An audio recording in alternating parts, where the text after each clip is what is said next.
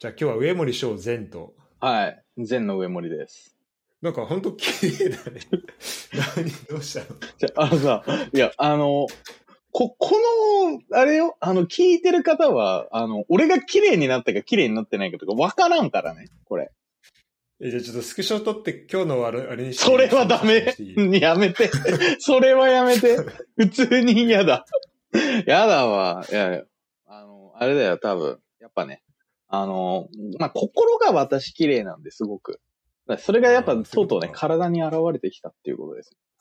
非常に。うんやっぱね、やっぱね、ちょっと隠せないんだよね、心の綺麗さが。まあ今日はそのはい。心の綺麗なね、はい。翔さんと、今日上翔タイムの第1回ですね。上上翔昇、タイムの。上昇タイム。はい。はい。なんかひ、なんかすごい面白そうな感じでこれは来ました、ね。どういう企画なんですか？あの、今回はですね、えっと、あの、なんか僕がこう出てくる、あの、やつっていうのは、まあ大体こう聞いてる人はね、あの、すごく感じてる部分だと思うんですけど、まあやっぱりこう、あの、時事ネタをこうバッサバッサと切っていくっていう爽快感が、ねやっぱこう視聴者受けしてるっていうところと、あの、あと、あの、やっぱこう皆さんの悩みを、あの、一刀両断して、次に進ませてくれるっていう、そこの安定感がね、あの、うん。やっぱりこう、受け入れられてるっていうところを聞いたので、えっ、と、うん上昇タイムズに関しては、そういう形でこう世間の、あのー闇とかにこうメスを入れていくっていうね、あの、そういうこうコーナーにしていきたいなというふうに思っておりますね。やっぱね、ショータイムなんあ、で。はい。あ、そうね。ショータイムの時間に。ショータイムの時間なんでね、やっぱり。で、ちょっと、まあ、このね、い一発目、まあ、そのショータイムにはちょっと合わないかもしれないんだけど、まあはいでも今言った上昇の言ったニュアンスで言うと、はい。まあ、着るっていうのも違うんだけど、うん。ちょっとやっぱ話したいこととしては、まあ、まあ、日本時間の今日昼起きたこと。まあなんか何が起きたかとかは喋らないし、まあもうみんな知ってると思うし、まあ俺らが別にそんな細かい情報持ってるわけじゃないから、そうね。まあそんな話さないけど、なんかまあ、俺も朝起きたらすごい LINE の通知も来てたし、うんあとさっきも、あの、ドイツ住んでる、あの、友達、日本人じゃない友達から、こう、連絡来たりして、あ、本当？うん。なんか、あの、その、政治的なね、ことは分かんないけど、でもこんな去り方、うん。こんな去り方は、あの、まあおかしいよね、みたいうなんことは、まあ、来たんだけど、うんと、まあ、SN、もうソーシャルメディア見ても、もう、やっぱまあ、しょうがないけどね、まあこの話、持一色だよね。うん。で、ちょっとまあ、矛盾するんだけど、はいはいはい。あの、このことを話すことで、だこの事件のことは話せないけど、うんそことの、この、距離の取り方を話す、話すってこと自体はそこの事件と距離と、あの、距離を縮めていくことになるけど、うん。まあでもその話をすることによって、ちょっとこう、きなんだろう、こういうさ、まあショッキングな事件起きるわけじゃん。はいはいはいはいはい。たまに、まあちょこちょこ。そうですね。そういう時のちょっとこの、この、なんだろう、心の距離の取り方とか、そういう、あの考え方とかをちょっと考えたいなとは思ったわけ。はいはいはいはいはいはい。まあ確かにそれはすごく大事ですね。うんそうね。たとえやっぱりあ、どうぞ。はい。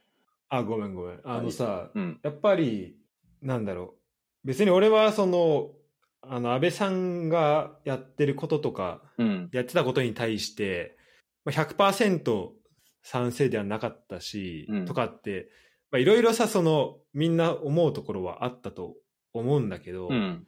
でもやっぱり、なんか、これが起きて改めて思ったのは、やっぱりこの起きたことのインパクトというか、その衝撃は、なんかそういうのをもう余裕で超えてくるなっていううんことを思ったんだよね。そうね。いや、まあ、そういうごいよね。個人的な好みとか。うんうん。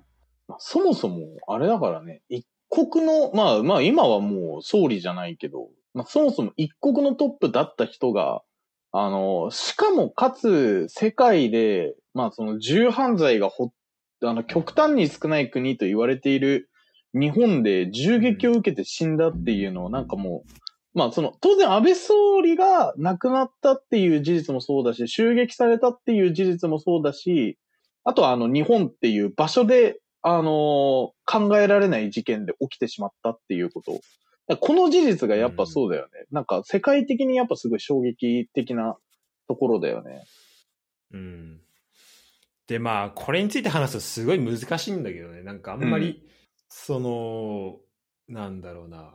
なんかそんなに、こう、変な言葉、過激な言葉とかもなんか使いたくないし、まあ、特に何も知らないタイミングだから。そうね。だからその狙いとかもわかんないんだけど、うん、し、うん、だからすごい難しいし、だから、まあ、なんならこの、これを話さないことが、まあだから沈黙が金じゃないけど、うん、まあ話さないっていうのが、あの、なんだろう、わわざわざまあ触れに行かなくてもいいんじゃないかっていうのも、まああるんだけど、うんうんうんうんうん。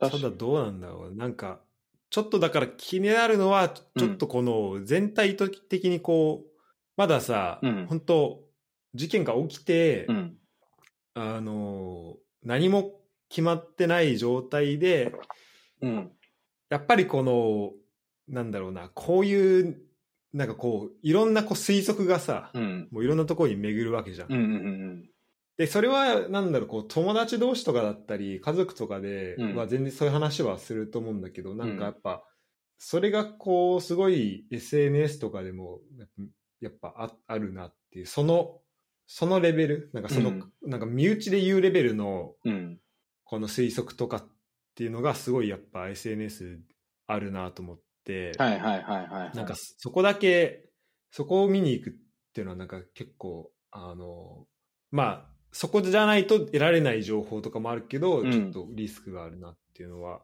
思ったね。そうね。そうなのよね。あのー、俺も、なんかまあ、その、いわゆるこう事件の向き合い方っていう観点ね。でいくと、うん、あの、まあ、その報道が出たタイミングの時、タイミングの時に、俺真っ先に見に行ったのが、うん、あの、BBC とか CNN とか、あとま、ニューヨークタイムズとか、うん、あの、ガーディアンとか、まあ、要するに海外の報道を、まず最初に見に行ってて、まあ、日本の報道は、あの、入ってくるから、まあ、当然日本に住んでるしね。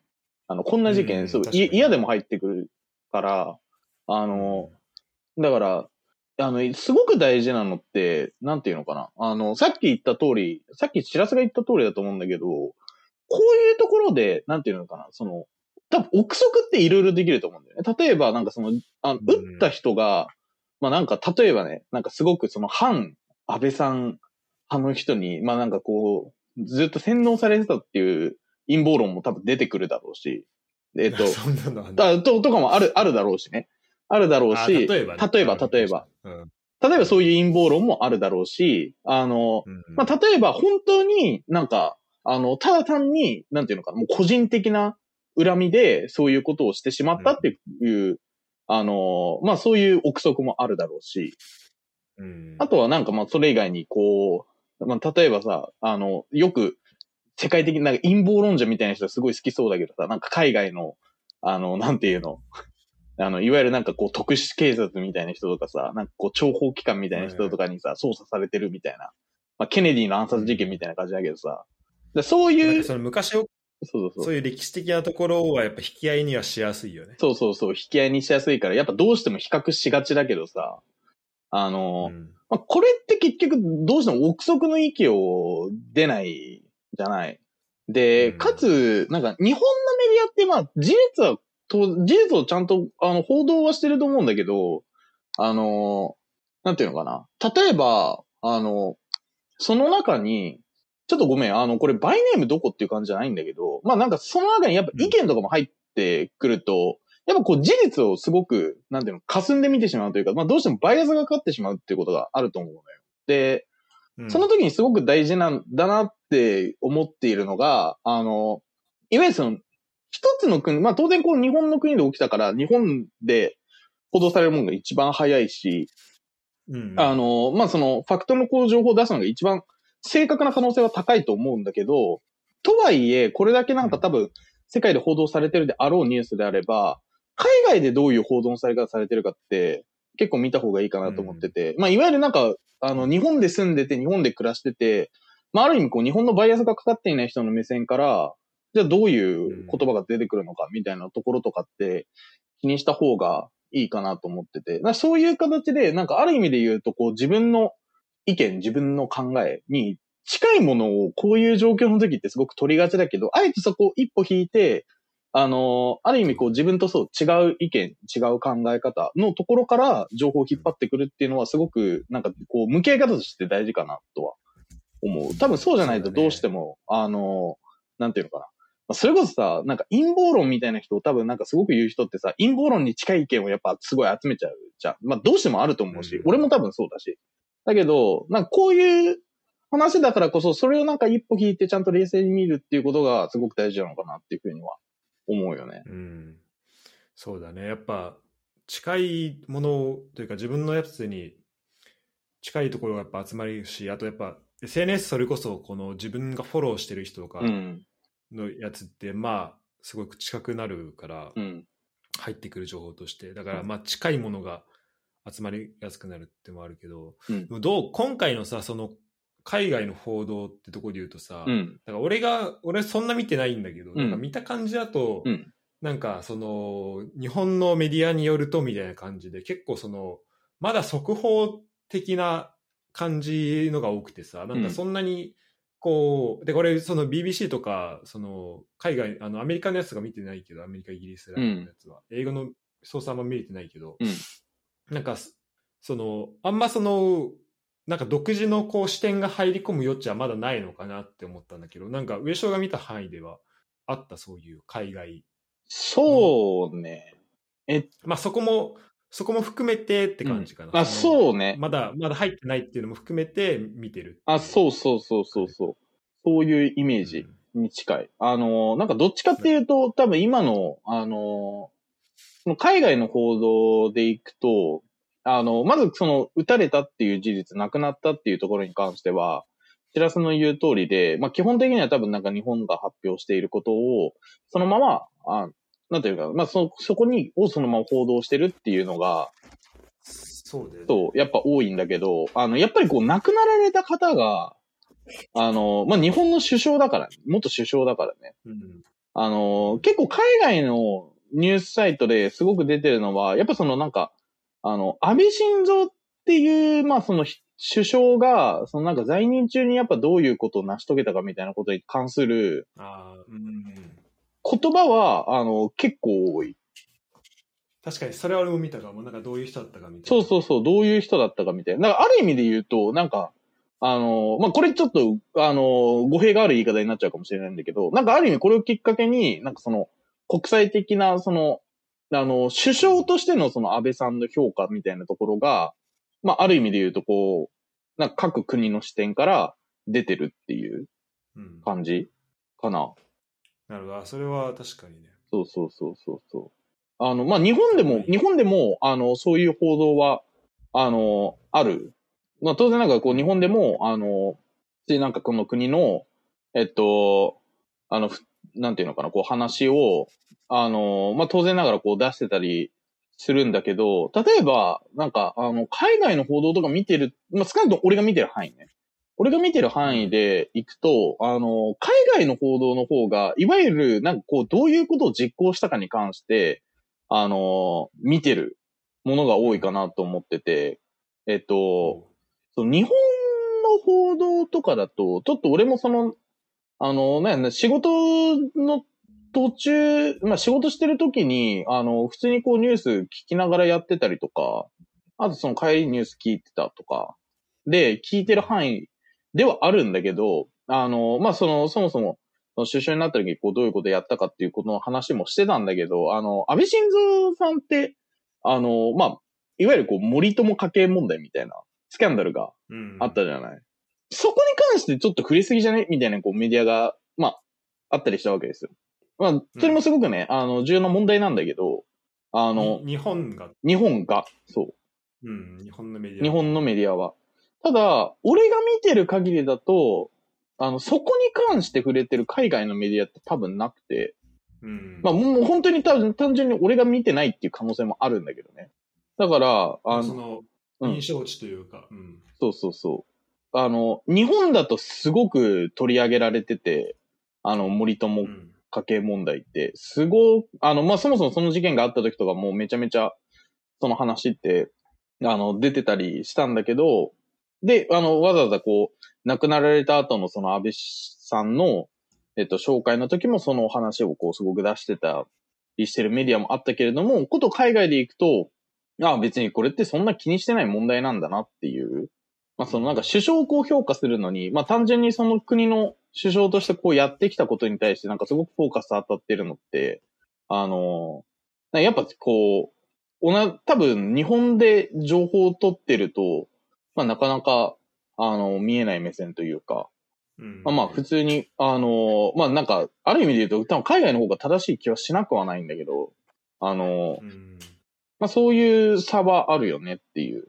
まあそういう意味でもなんか逆に言うとさ、なんかその日本でこう報道を見続けてると、まああの、もしかしたらなんかそ、そこ、そのなんか、いわゆる、こう、安倍首相がやってきたこととか、そういうことに対してのフォーカスじゃなくって、あの、森友の問題とかに、なんか、の方をなんか逆に気にし始めて、みたいなことが、まあ起きる可能性はあるかなとは思ってるんだけど。一歩引いた感じでね。そうそうそう。一歩引いた感じで見ることができるっていう意味では、海外のニュースソースを見るって、あ、すげえやっぱ大事やなというふうには思った。うん。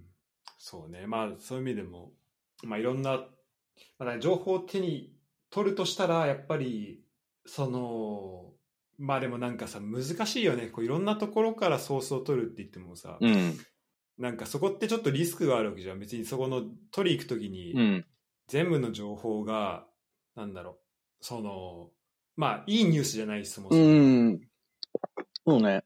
だから、その、なんかそれを取り行く過程で、うん、なんか気づく可能性もあるし、だから特に目的がなくブラウジングするのはちょっと危ないよね。あそうだね。そう、こういうのは。特に、うん、あの、しらすも言った通りで、その、SNS って、基本的にはそのなんか自分の、あの、まあその、あの、フォローしてる人もそうだし、あとなんか、例えばツイッターで言えばリツイートとかもそうだけどさ、なんかまあ自分がなんかそのフォローしたい人をフォローしてて、そのフォローしたい人って基本的に似てる可能性あるわけじゃん。考え方とか。うん、まあ、しかし自分が興味があったりとかさ、あの、仲がいいからフォローしてるわけで。っていう意味で言ったらね。だから、うん、あの、確かに、あれだよね。なんか現代のその情報の取り方って、偏る可能性すごい高いと思うから、意図的にこう、どう偏れてないかっていうふうに考えるのは、マジで大事な。あの、ある意味で言うと、こう、スキルかもしれないね。うん、まあ、むずいよね。まあ、むずい。なんか、それに正しいっていうか、多分明確な答えないと思うし、うん、まあそうね。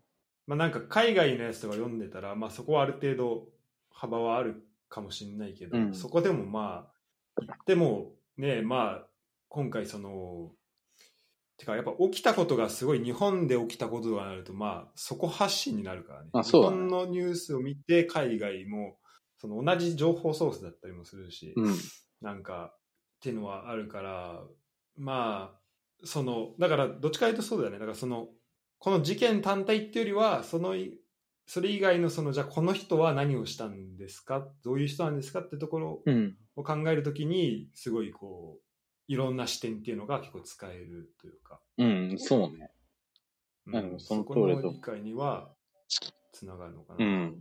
だね。そうね。あと、うん、まあまあ、今回の事件に関してはまだ全然わかんないことが多いから、そんなに、まあなんかこのくらいにしておいてだけど、やっぱり、なんかその、あの、まあ当然ながら、あれだよね。まあなんか、最後こう、締めるとするならば、まあ、あの、いろいろこう賛否両論は、まあいろんな人からある人だけど、ある意味こう賛否両論が生まれるっていうことは、やっぱそれだけすごい、なんていうのかな。なんか難しい意思決定をこう自分の意思でこうすごくやってきた。ある意味で言うとこうリーダーとしてはすごいふさわしい人だったと思うし、うん、まあ2010年代を、まあ間違いなくこう引っ張ってきた人って、安倍さんじゃん、やっぱ。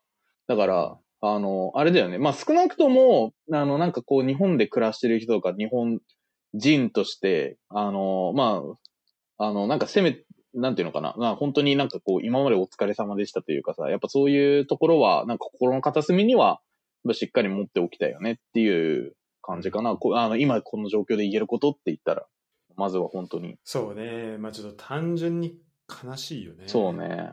だから、まあ。ちょっと、そうね、うん。ごめん、ちょちょっとさ、ごめん、ちょっと締めにかかったところ申し訳ない。ああ、いいよいいよ。もうちょっとだけ話していい？うん。だからこの、まあ、ある意味、まあ、今回はもう狙ったものではあるけどさ、うん、まあこの暴力ああ、そっちね。はい。という、うん、なんか、これでも今喋れる気しないな。ちょっとやめとくか。ね暴力。やめとくわ。あ、オッケー。いいよ。暴力、ね、ちょっとまあ、もうちょい考え、考え固まったら、うん。まあ。あとあれかな。うん。どうしたの？あのさ、うん、あの、落合陽一のこのツイートをちょっと。みなんか一連のやつをちょっと見ててさ。ほうほうほう。落合陽一のツイートね。ちょっとまあ、炎上というか、その本来落合さんが意図してなかった方にもちょっとなんか伸びちゃってるっぽいんだけど、うん、えー、じゃあ1個読むと、はいはいはいえー、これが多分最初のツイートなのかな。事件は凄惨だし、個人に、えー、呪詛や暴言ばかりつぶやいてたアカウントは急に全人ぶるし、よく回ってる、回って帰る手のひらだな。うん、本当の悪は自覚なく集団の側で全人ぶる大多数。一瞬でもかすかでも当事者の背中を押したかもしれないことに罪悪感を抱えていければいいのに、メディアが悪い、いい加減にしろよ、悲しい。で、これは1個目。うん。ちょっと後ろに、あの、あ、あの、今見てる、見てる、見てる。見てる。で、政府で働く人の悪口をみんなで言うと、その悪口を聞いた誰かが、日本を良くしようと思って、銃でその人を撃ったりするんで、その人が撃たれた後にみんな、俺がいけない断固として許せないって言うんだよ。言葉の使い方は気をつけようね。みんなの悪意の責任はみんなで取ろうね。メディアも個人もということで、まあ、これがちょっと、あの、まあ、暴言とかさ、あとこう悪口っていうこの言葉があるんだけど、うん、これが、あのいわゆるその批判ねあのちゃんとした批判っていうところと、ちゃんとしただからその政治的にちゃんとこの理の通ってる批判をあの、するなっていうふうにこう、捉えられちゃってて、はいはいはい。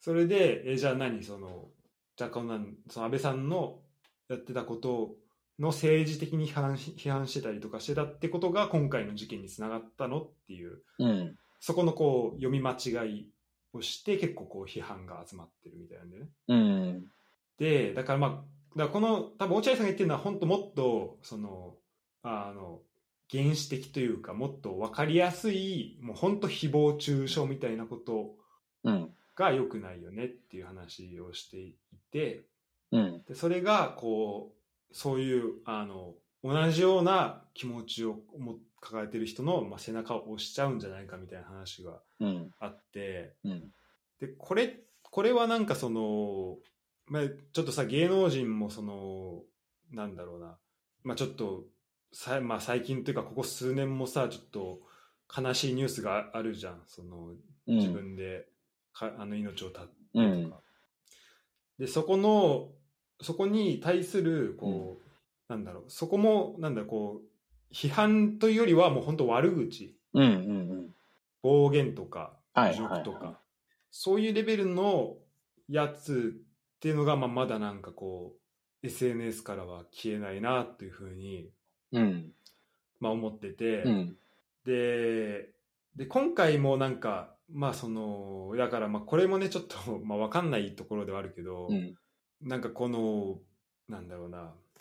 多分このまあ政治的なねこうところで安倍さんのことを、うん、なんかなんか政治的な意図はないみたいなこと言ってたよねそのうん言ってた。言ってた。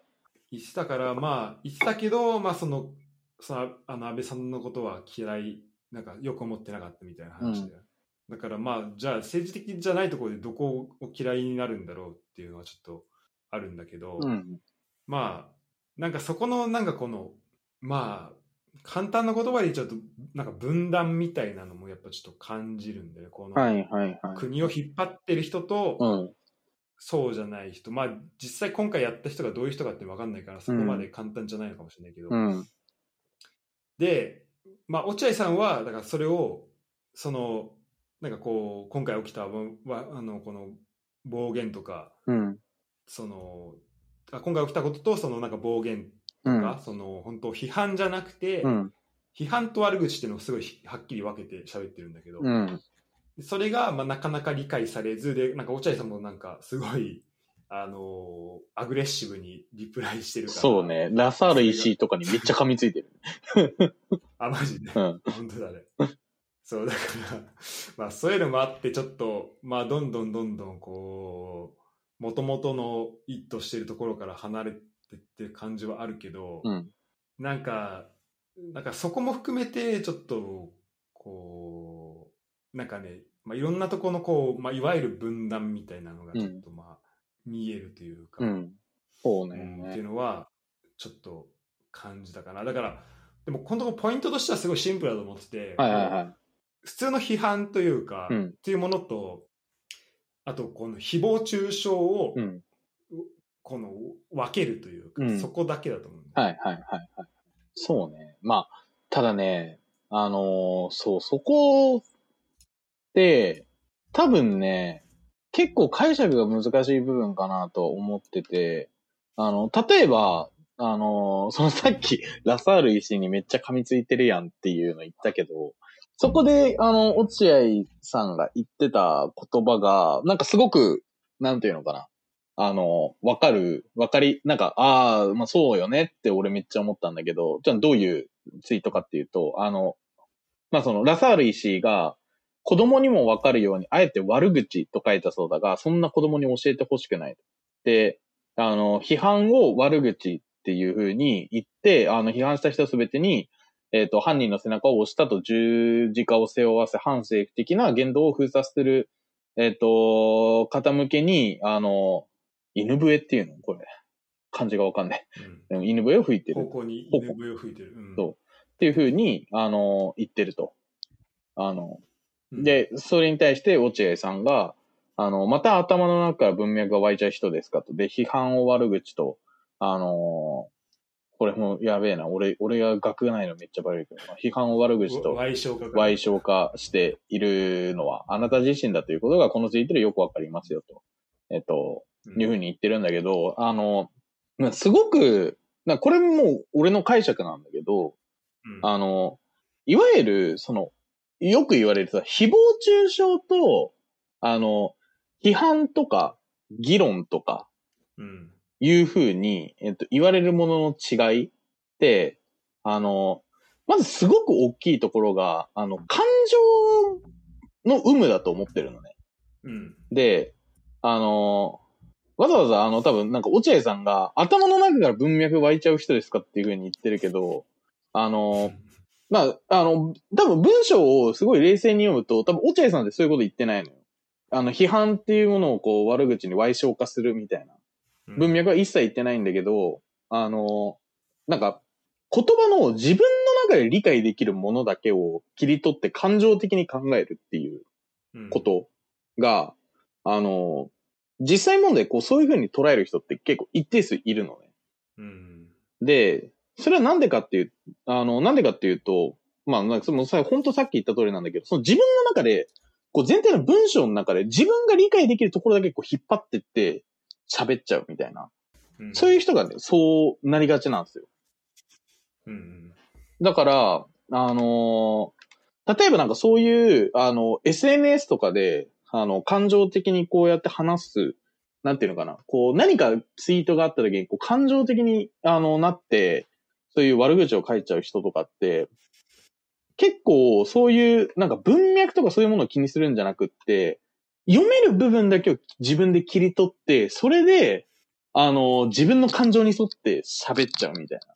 うんそう、そういうことを結構しちゃう人が多いんじゃないかなと思ってて、これをやるとあの、あれじゃん。その、意味も理解できていない。で、かつ、それに感情的に対応しているから、なんていうのかな。まあ、ある意味で言うとさ、あの、言葉、感情の乗ってる言葉ってさ、もう刃物じゃん。うん。だって、そうだね。そう刃物じゃん。だから、それが結局、あの、何かその人を傷つけるとか、あと、人をこう、良くない方向に動かしてしまうとか、そういう風になるわけで、逆にちゃんとその文脈に沿っている、で、かつそれをこう感情的、感情的ではなくて、ちゃんと読んだ文章をそのままこう自分で咀嚼して話すっていうことができると、そこにこう感情が、当然乗るときもあるよ。当然乗るときもあるんだけど、感情的ではないから、それは、あの、武器になりづらいんじゃないかっていう。うん、そういうふうに思うんだよね。だから、あの、うん。あ、どうぞ。いや、そう、今言ったことすごいもう、もう賛成なんだけどさ、うん、こうやってめっちゃさ、結構テクニックいるよね。うん。そう思う。だから、だここにも、その、まあ、分断じゃないけど、そういう構造がやっぱあるなっていうのはすごい思うんだよね。そもそも、それは、うん、まあ、ちゃんと全部文章を読めなきゃいけないっていうのは、うん、まあそうなんだけど、そうかもしれないけど、でも、やっぱりこう、全部理解できる、できない人っていうか、まあ全部理解できる人っていうのがやっぱ少なかったりするわけじゃん。うん、で、やっぱその、でそこで文章読み違えて、まあ、さっき言ったようにこう感情的になっていくってとこあると思うけど、うん、やっぱこう、まあ、ね、俺もこうやって喋ってるけど、まあ、これで落合さんの言ってることとか、まあ、その批判してる人の、まあ、両方が言いたいことがちゃんと理解できてるかは分かんない。うんうんうんうん。分かんないけど、だからそこってすごいなんかこう、あの、難しいなというか、こう、すごい、あの、なんかこう要求が高いなとは思うんで、この、うん。特にこのソーシャルメ、ソーシャルメディアみたいな、こういうもう誰でもどんないろんな人がいるってところに対して、うん、だと、すごい難しい、なんか高い要求だなとは思うんだけど、うん、なんか、そこの中で一個思うのは、うん、この結構やっぱみんな、なんかこう SNS とかでなんか自分がわからない、てか自分がちゃんと理解できてないことも、すごい言葉にするなというか、で、それがちょっと批判的なこと、特に。うんうんうんうん。で、なんか、わかんないことは、別に、その、喋らなく、なんだ、わかるまで、ちゃんと自分の中で意見が固まるまでわかんなく、あの、喋んなくていいのに、うん、なんか、それ、あの、特にそれが向こうからのリプライとかで、うん、なんか理解できない部分があったとしても、うん、そこの中で自分が理解できるとこだけこう切り取って、うん、そこでリプライしちゃうから、まあ、またそれがさらなる誤解につながってって、どんどんどんどん変な方向に進んでいくなると思うんだけど、なんかその、やっぱり、まあこういう、ね、特にちょっとセンセーションな内容とかになると、なんか、ある程度、なんかちょっと見えたところですごい、なんかこう自分の意見とかをやっぱ言いたくなったりもするのかなとも思うし、うん、まあそれが100%悪いとは思わないけど、その意見を言うってことがね。うんでもなんかこう自分の中で理解できてるところとなんかそこ、そうじゃないところっていうのはやっぱりこう、分けて、はいはいはい。なんか、うん、喋るというか、その、うん。そっちの方がシンプルだなと思うんだよね。自分が分かんないことは分かんないって、うん。言った方が。うん。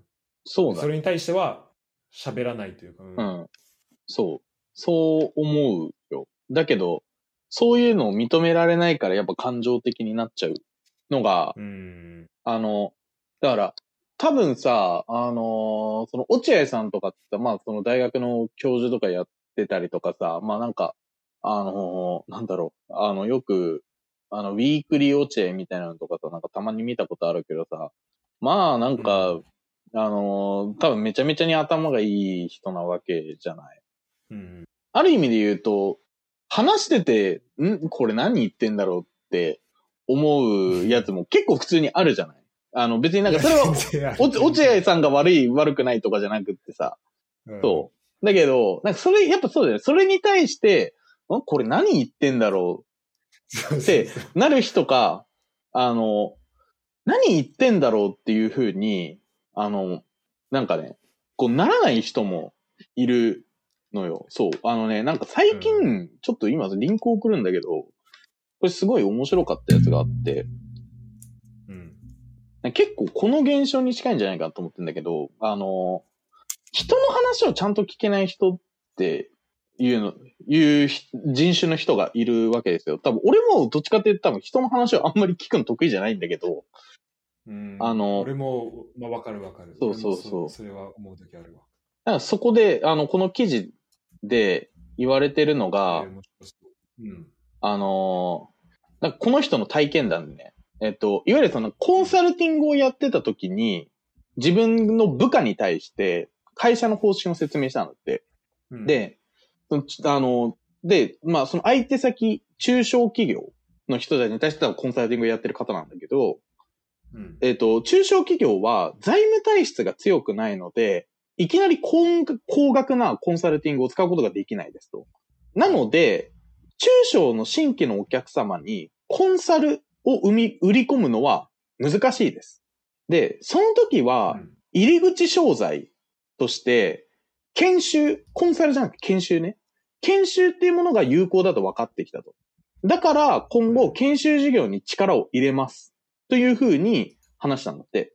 うん、で、この説明をしたときに、こういう質問が返ってきたんだって。えっと、研修に力を入れるということは、コンサルティングは今後やらないんですか？っていうふうに返ってきたらしいよね。うん、で、この文章を読み解くと、あの、中小の新規のお客さんにコンサルっていうものを売り込むのは難しいから、難しいけれども、いわゆるその入り口だからその最初に、えっと、新しいお客さんになってもらうために、あの、研修を、あの、売り込みます。それを力入れますっていう話で、コンサルやめますとは言ってないのよ。うん。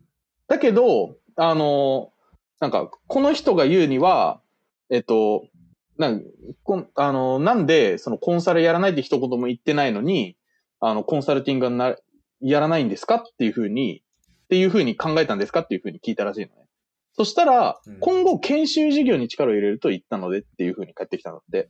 うん、つまり、あの、この人が何が起きてたかっていうと、あの、自分が認識できたところ。だから、例えば、あの、さっきの話だと、あの、今後研修事業に力を入れますっていうところだけ、あのひ、あの、その質問した人は認識をして、入り口商材として研修事業やります。研修事業に、だから研修事業に力を入れますっていうところの文脈を全部無視したわけよ。うん、っていうふうに、あの、その自分の理解できてるところだけ切り取って、あの、考えちゃう。理解してしまう。っていうこと。で、これはなんか、ね、あの、別になんかこの例に限らず、あの、結構いろんなところで言われてる問題らしいんだけど、うん、あの、要するにその自分の認識できたことだけ、えっと、認識すると、あの、トンチンカンなそういう解釈を生むし、えっと、かつ、あの、なんていうのか、その人が本来言おうとしたことっていうのを、えっと、聞き取れないと。で、この人は結論として言ってるのは、単純にこう根本的な言語能力の問題だから、そもそもの前提、結構この聞くこと自体がこういう風になった大人の人って難しいんじゃないかっていう風に言ってるのね。こういう人一定数いるだろうっていうのがこの人の結論なの。まあなんか極論かもしれないけどね。まあ、少なくともこの人はそういう風に言ってると。だからなんか、それと多分近い現象が起きてるんじゃないかなと思ってて。うん、だから、まあ、そうで、根本的な能力、国語能力というか、そこで、あの、同じものを読めてないとかっていうのはまああるかもしれないね、うん。そうそうそう。だから、あの、例えばその、さっきの、あの、歪小化の話に戻るけど、あの、うん、批判と悪口を別々で書いているのに、あの、悪口、えっと、悪口、あ、ごめん。えっと、批判を歪小化して悪口っていう風に言ってるみたいな。あ、ごめん。ちょっとラサール石井のさっきの、あ、ごめん。そそういう感じだった、ね、そうそうそう。批判を悪口と歪小化して、あの、話してるっていう風に、えっと、言ったのも、多分、その落合陽一さんが、えっと、ツイートをしてた内容の時間、自分が理解できる一部だけをこう切り取って話したんじゃないかな、みたいな。うん、だそういう意見が、ある意味で言うと、こう、今までで言うとさ、あの、この SNS ができる前って、あれじゃん、そういうのをこう、発する機会があまりなかったわけじゃない。というかまあ、ある意味で言うと、あの、触れ、触れる機会がそんなに多くなかったわけじゃない。だから、あの、ある意味で言うと、例えば、あの、まあ、自分のその知ってる人とかさ、同じコミュニティにいる人とか、そういう人だと、あの、ん？ってなることがあったりとか、はあったかもしれないけれども、ある意味で言うと、あの、そういう人たちが顕在化してるっていうのが SNS の問題なんじゃないかっていうふうに捉えられなくもないのかなと思った。このさ、いや、ちょっとこういう面白い話でさ、うん、その、いやすごいまあ興味がずっとある話なんだけどさ、うん、人の話を聞けないのは国語力がないからっていう話がまあずっとあるわけじゃん。うん、結構、今回のこの記事か限らず結構いろんなところで聞くけどさ、うん、ちょっと俺はちょっと違う考え方とか、そのこう、こういう考え方ないかなってちょっと言いたいんだけど、一個は、その、まあ、今回のじゃあその、なんだろう、えっ、ー、と、まあ、まあもちろん、えっ、ー、と、なんだ、まあこの、もう客観的にこの話見てて、この今回吉がシェアしてくれた記事見て、うん、えっ、ー、と、なんだっけ、えっ、と、研修に力を、コンサルはやりながら、うん、研修に力入れますって言った時に、うん、え、何、研修だけややってコンサルやらないんですか？ってなった時に、まあ、論理的におかしいよねっていうのはわかるんだけど、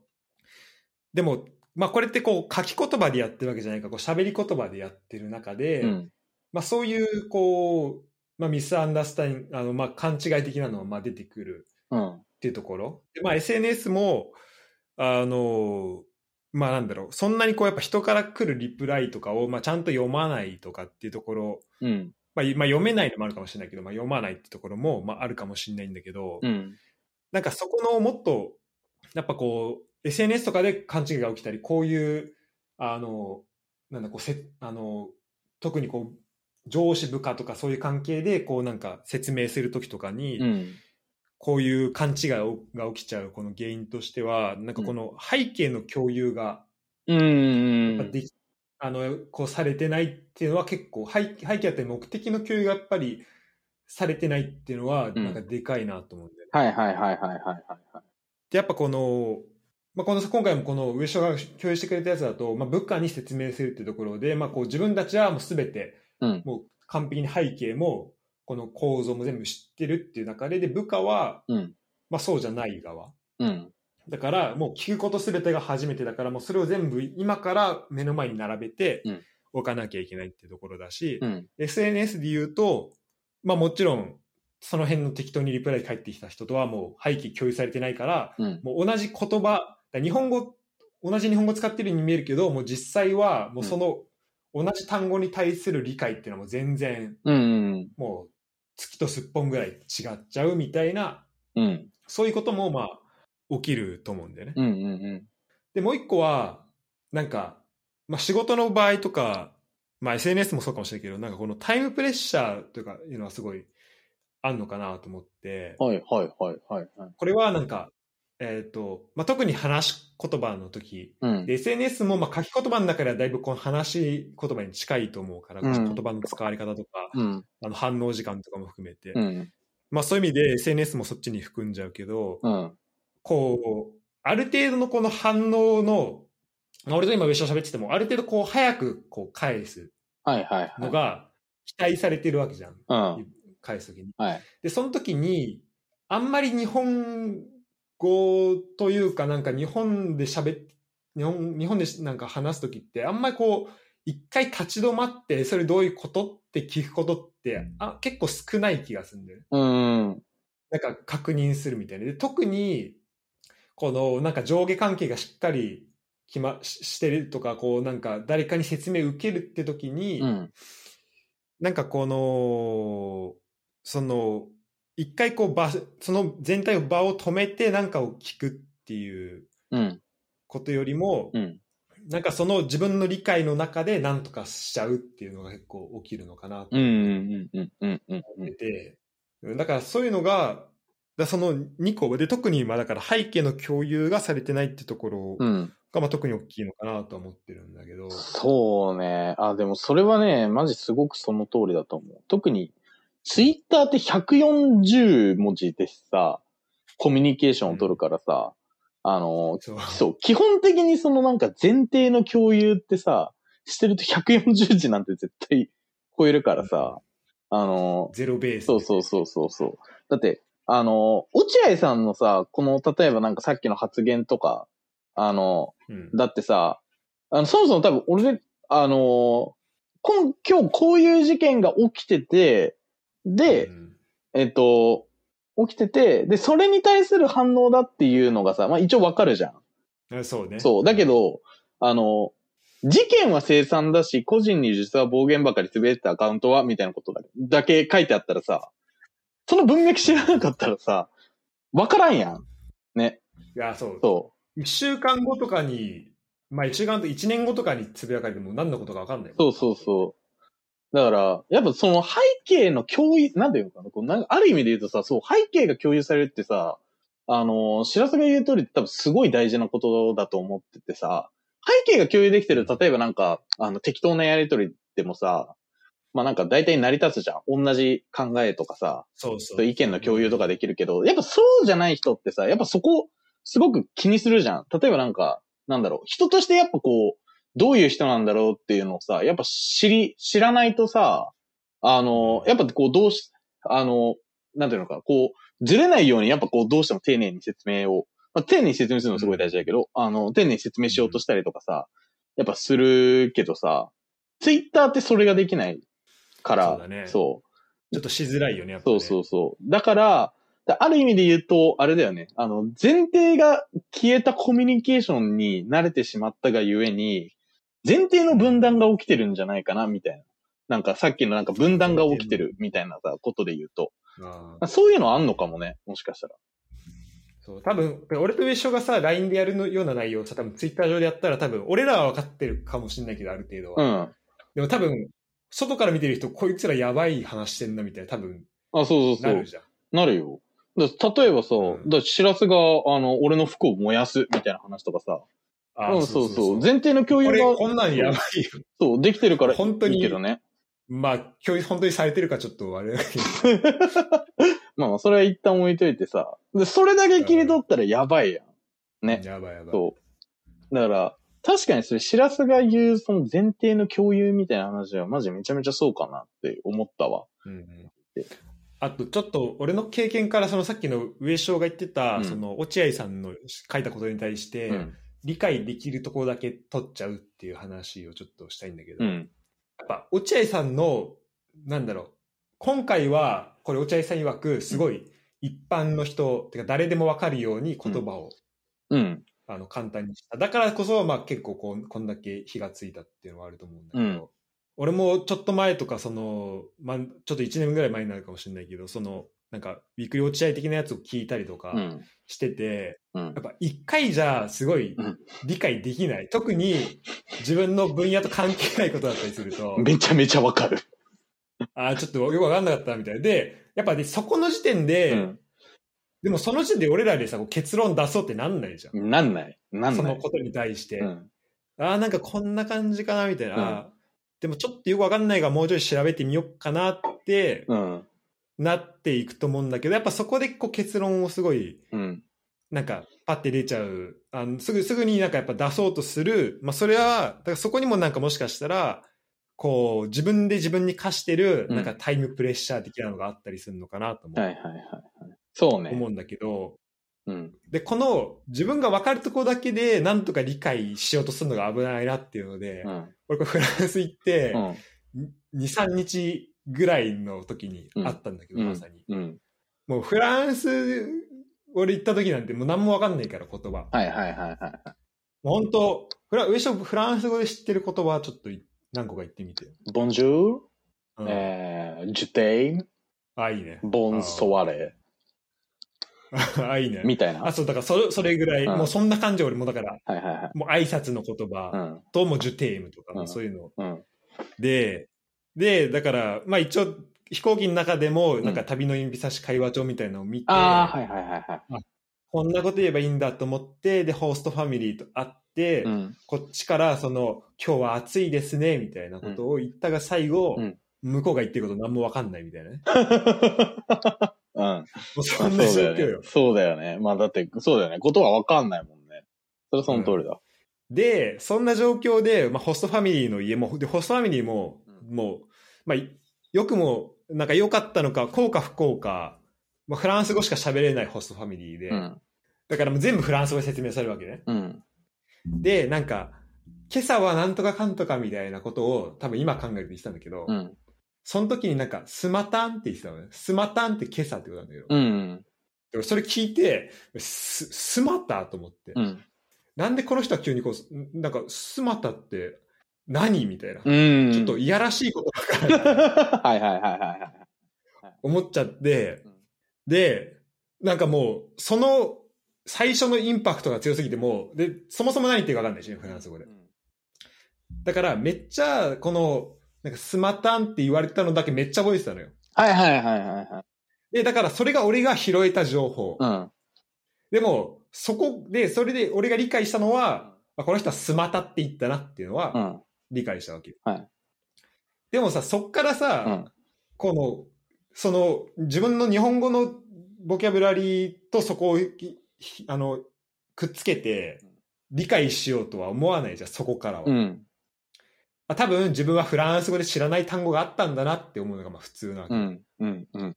で、結構だから今回のその勘違いみたいなのも、なんかそこが結構あると思うんだよね。このうん今回のツイッターで起きてる勘違いとかも、なんか自分で拾えるところだけ拾って、その自分が持ってるうん。知識と結びつけて、うん。あ、多分自分が持ってる知識だとこういう意味だろうみたいな。うんでただこっちは自分が持ってる方はちょっと偏ってたりとか、うん。まだ穴があったりするんだけど、うん。そこでちょっとこう、あの、結論を出そうとしちゃってるみたいなことがちょっと、うん。だからそこで、そこから結論を出そうとしてるからちょっとこう、尖ったものになるし、うんその、でもしかしたらその、その、なんだろう、欠けてる論理構造に今ちょっと気づいてはいるから、ちょっとこう感情的に、その分、うん。感情的になって補ってる部分とかもあるのかもしれないなそうね。うん。だから、気をつけてください、上昇も、フランス行くときは。ああ、気をつけます。あの、スマタって言われて、スマタンって言われても、ああ、この人は、ああ、そういうことか、つって昼間っから、昼間っからやること考えてる、クソ野郎なんだな、みたいなことは、絶対思いません。そう。はいそこで結論付けちゃダメだ。ということだね。いや、その通りだよ、本当に。はい。でも、本当に、本当に大事なことだと思う、これは。本当に。ということで、こんぐらいにしますか？はい。じゃあ、この話。ちょっといろいろ、いろんな話になった。いろんな話になったね。ということで、で。今日は、はいあの、上昇タイムということで、はい。後半は、あの、お悩み相談しますか？お来ましたね。あの、結構全、あの、コンキャストファンが待望していると噂の、はい。うん、はい。あの、もうなんか、あれだよね。あの、日暮らし寝ろみたいな感じで、多分前回、あの、お悩み相談やったの何、何年前？何年前ってことはないけど、まあ、1年前ぐらい。?1 年前くらい。あの、こう、なかなかね、こう出てこないけれども、あの、じゃあ次来るんじゃないか、次来るんじゃないかみたいな感じで、あの、楽しみになるね。あの、こち亀でいう日暮らし寝ろコーナーですよ。わかる人いる？こっち亀。え、わかる人わかるでしょえ、日暮らし寝ろ、あ、じゃあ解説すると、あの、日暮らし寝ろっていうキャラクターが、あの、4年に一度しか登場しないっていう、もうこち亀だから成立するね。こち亀っていう40年間続いている漫画だからこそ成立するキャラクター。オリンピックの年しか、あの、出てこないっていうキャラクターがいるんですけど、あの、結構そのこち亀のファンの中だと結構人気があるのね。その4年に一度しか出てこないっていうレアさもそうだし、あとキャラクターがすごい強烈な、あの、キャラでもあるから、すごく人気があるっていう感じで、あの、コンキャストにおけるお悩み相談も、あの、回数はそんなに多くないんですけど、やっぱこう、次来るのはいつなのか、次来るのはいつなのかっていうのをこうね、あの、待望しているっていう、やっぱコンキャストがね、こう、あの、例えばこう3ヶ月か4ヶ月かで終わらずにこうやってこう、もう3年くらい続けてるからこそ、生まれてるコーナーということでね。うんやっぱね、待望の企画ということで。待望の企画っていうことですね。あの、全世界のコンコンキャスト民の皆様、あの、お待たせいたしました。というね。はい。で、これちょっとネタバレをしちゃうと、あの、150回記念を、でもちょっとやろうと思ってるんで、はいちょっと、まあ、全部は、てか全部やったら多分すごい時間になっちゃうと思うんでそうね、全部やると大変なことやなね。ちょっとだ、なんでまあ、きあの、区切りながらやっていこうああなオッケー切りのいいところではいはいはい。やっていこうかなと思うけど、はいはいどん時間の減少か ?1 時間1時間弱くらいで、じゃあ、行きましょうか。うん。上昇今手元にあるその質問のやつあ、質問のやつね、あるよ。あれね、しらすも募集してたんだよね。募集してくれてたんだよ、ね。あ、俺のとこにも何個か来てるよ。うん、あ、本当じゃあ何個か出し合ってやりますかで、残りを、あの、150回のところでやっていく感じで。そう,、ね、そうしましょう。はい。えー、っと。じゃあ、あ、じゃあごめん。あの、ちょっと150回目のコーナー入る前に、あの、まあ、この、えっ、と、収録を楽しみにしてくださってた、ちょっと皆さんに一言だけちょっと言いたいことがありまして。あの、ちょっと知らせが質問をこう考えてる間にね、ちょっと喋らせていただきますと、うん、あの、このコーナーはお悩み相談のコーナーであって、質問のコーナーではないです。ということだけね。あ、はい。はい。あの、ちょっと声を大にして伝えたいんですけど。どどうしたの？急に。あのあれですね。あの単純に、あの、こう僕募集をしたときに、あの、お悩みではなくて、あの、僕に対する質問がいっぱい来るんですよ。例えばね、例えばね、うん、今の夢は何とか。もう、お悩みちゃうのよ。それは質問なのよ。それは質問なのよ。今の夢じゃないのよ。それそれ俺に聞いてるやんっていう。っていうのとか、はい。そういうのとかが来たりするので、あくまでこれはお悩み相談のコーナーだっていうことを、ちょっとね、あの、言いたいなと思いますと。はい。うん、あと、あの、今回来た中だと、あの、いきなり、あの、ここれお悩み相談のコーナーなんですけど、あの、東京中央銀行は債権放棄を拒否いたしますっていうのが来まして。あの、急だね。そう。あの、大喜利ですらないのよ。大喜利ですらないのよ。あの、もう。せめて振ってくる。そう。あの、もう、あの、どう答えればいいんですか？これにはっていう。あの、拒否したい、拒否いたしますって言われたら。もうね、そんなもん、半沢って言うしかないじゃない。答えられないのよ。なので、ちょっと、うん、あの、まあ、あの、毎回毎回ね、この、実はお悩み相談のコーナーっていうのは、こう、皆さんからどんな質問があ、質問じゃない、こう、どんなお悩みがね、来るのかっていうのと、あの、どんななんかわけのわかんないやつが来るのかっていうのを同時に楽しみにしてるんですけど、あの、うん、まあ、ちょっと一応お悩み相談だっていうね、このコーナー全体お悩み相談のコーナーなんですよっていうことだけちょっと振りで出しております。そうですね。はい。ということで、あの、注意喚起のコーナーが終わったところで、なんかじゃあ、知らせに来たやつから。そうね、ちょっとね、ユダが、ユダにへの質問とかもちょっとあるんで。ああ、じゃあそれは置いとこう。それは置いとこう。ちょっとね、あの、いくつかあるんだけど、はい、じゃあこれ、どれにしようかな。ああ、じゃあちょっと、えー、ポッドキャストネーム、はい。さいなめさんから、はい。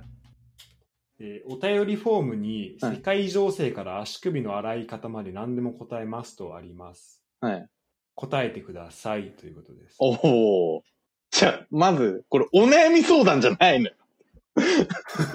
お悩み相談じゃないのよ。まずね。まず質問なのよ。質問1なのよ、それ。まあまあまあ。まあ確かに。えっと、世界中、えっと、あれなのね。あの、知らずの募集のやつだと、そう世界情勢から足首の洗い方まで教えるっていう風になってるの。なんか書いてたっぽい。書いてたのね。なるほどね。えっと、じゃあ、まず世界情勢の話からさせていただきますと、あの、実は、あの、ちょっとこれ、あの、皆さんちょっと注意した方がいいかなと思っているのは、あの、今後、えっと、食料品の値段の高騰は結構マジで気をつけた方がいいと思ってます。うん、なんでかっていうと、あの、まあ、これ、まあ、多分、もうウクライナの戦争が起きて何ヶ月も経ってるんで、わかる人はわかると思うんですけど、あの、ウクライナって、あの、すごいあの、すごい肥沃な土地を持ってる、あの、農業国家なんですよ。確か小麦の生産の結構世界の、あの、何割とかになってるくらいすごい国なのね。うん。で、えっと、で、かつ、あの、あと、いし、あの、戦ってるロシアが、うん、確かね、ひ、あの、肥料の、あの、化学肥料の、ごめん、ちょっと物質名忘れちゃったんだけど、の中の結構特に重要な、あの、化学肥料の、えっと、生産の割と多分半分くらいとかを担ってたりするのね。うん、で、えっと、今、要するに何が起きてるかっていうと、えっと、ウクライナは侵攻されてるので、当然ながら作物をこう育てる余裕ないわけですよ。うん、で、えっと、ロシアはロシアで、えっと、いわゆるそのなんかロシアよりの国家以外のところには当然ながらそういうあの肥料を輸出したくないわけじゃないですか。まあ多分全部止めてるってことはないと思うけど、当然ながら、うんあの、こうすごい世界的、国際的に非難されていて、こう、自分たちの立場を非難する国に対して、まあ何らかの制裁を加えるって、まあ至極当たり前の発想だと思うんで、多分そういうの止めるじゃないですか。で、うんすぐには影響は出ないんだけど、まあすでにちょっと、あの、原材料の高騰とかで、あの、普通にちょっと食料品の値段上がってるけど、これのダメージが出てくるのって多分1年後2年後くらいなんじゃないかなってのを読んでいて。うん。あの、例えば今だと、あの、その、穀物の、あの、貯蔵みたいなものが多分間に合ってるから、直接価格に影響が出ないと思うんだけど、例えばこう世界の何割の食料がさ、こう一気になくなりますってなったらさ、当然ながらそれの取り合いが起こるからさ、物価上がるわけじゃないですか。っていうのと、あと、あのー今の農業ね。そう。で、今の農業って、やっぱ基本的に化学肥料をこう前提に、あの、土地をこう、土を作るところから始めるから、あの、うん化学肥あ、ごめん、ちょっと上昇の声が聞こえました。料、聞こえる？聞こえます？あ、聞こえる。あーごめんごめん。ごめんなさい。えっと、ちょっとじゃあ話を戻すと、あの、そのロシ、あの、今の、あの、世界のその食料生産って基本的にその化学物質を使って、えっと、土をこう作るところから始めるから、あの、当然ながら、えーそう、化学肥料がなくなると、まあ、食物、その食料生産って落ちるわけですよ。うん。なんで、あの、今備蓄で多分なんとかな、備蓄で間に合ってる分がなくなった後なんで、まあ、例えばそれが仮に1年後なくなる、2年後なくなるみたいな感じで仮定したときに、結構価格にダイレクトに影響出てくるのってこっから先なんじゃないかとうんいうふうに思ってるので、あの、今の世界情勢で言うと、あの、まあ、当然ながらね、こう戦争の行方みたいなところとかもあったりはするんですけど、まあそういうの多分話し始めるとキリがないので、あの、今の生活にすごいダイレクトに影響しそうな世界情勢で言うと、その辺を、ところを気にした方がいいんじゃないかなっていうところと、はい。はい。えあと足首の洗い方お願いします。えっ、と、足首の洗い方に関しては、あのー結構ちゃんと、あの、赤すりとか使って洗った方がいいです。うんあの赤すり？赤すり、赤すりっていうのかな？あの、こう、ゴシゴシするやつ。ああ、うん。そう、ゴシゴシするやつで、ちゃんとゴシゴシした方が、えっと、いいですね。あの、なんでかっていうと、うん。あの、なんでかっていうと、あの、実はこう、意外と足首って、あの、あれなんですよ。あの、溝みたいなものがね、こう、皮膚の溝みたいなのがちょっと多くて、あのあー、ちゃんと洗わないと、あの、実は結構汚れ溜まる場所なんですよね。だ足の裏とかって、結構意識して洗うじゃん。だから、こういうとこって意外と綺麗になりやすいんだけど、意外とこう目立つところで、あんまり洗わない場所こそ、実はこう汚くなるかも、あの、汚くなるっていう可能性高いので、あの、やっぱりこう、ん確かにちゃんと意識的に洗うっていうことが、あの、足首の洗い方に関しては非常に大事なんじゃないかなというふうに思いますね。はい。ありがとうございます。はい。ちなみに、後ろこうマイクが、あの、こうやってなくてもだ大丈夫？あ、大丈夫 ?OK?OK, うん、大丈夫。OK, OK. はい。ああ、すごいためになった。うん。すごいな。世界情勢から足首の洗い方までっていうキャッチフレーズなのか。このコーナーは。本当何でも答えるね。何でも答えるよ。だって何でも答えますもんそれそういうお悩み相談コーナーなんでね。はい。じゃあ、後ろ行きますか。じゃあ、僕、行きましょうか。えっ、と、お悩み相談。じゃあ、えっ、と、じゃあ、あの、あれだよね。これ150回のもやるんだよね。あ、そうそう、だから、もうう、今回のやつバージョンでっていうか、うん。あ、オッケーオッケー。じゃあ、あの、じゃあまずちょっとマイルドなやつから行きたいなと思います。はい。えっと、じゃあ質問、あ、ごめんなさい。えっと、あれですね。質問じゃなくてお悩み相談ですね。わ、これちゃんとお悩み相談だった。はいこれちゃんとお悩み相談だった。えっと、彼女と付き合って半年経ちました。はい。うん。えー彼女の笑顔が好きです。おおやりまんが多いアプリを教えてください。ー。えはい。あの、彼女と付き合って半年で、彼女の笑顔が好きなんだって。うん。で、やりまんが多いアプリを円満。なのかな？やりまんが多いアプリを教えてください。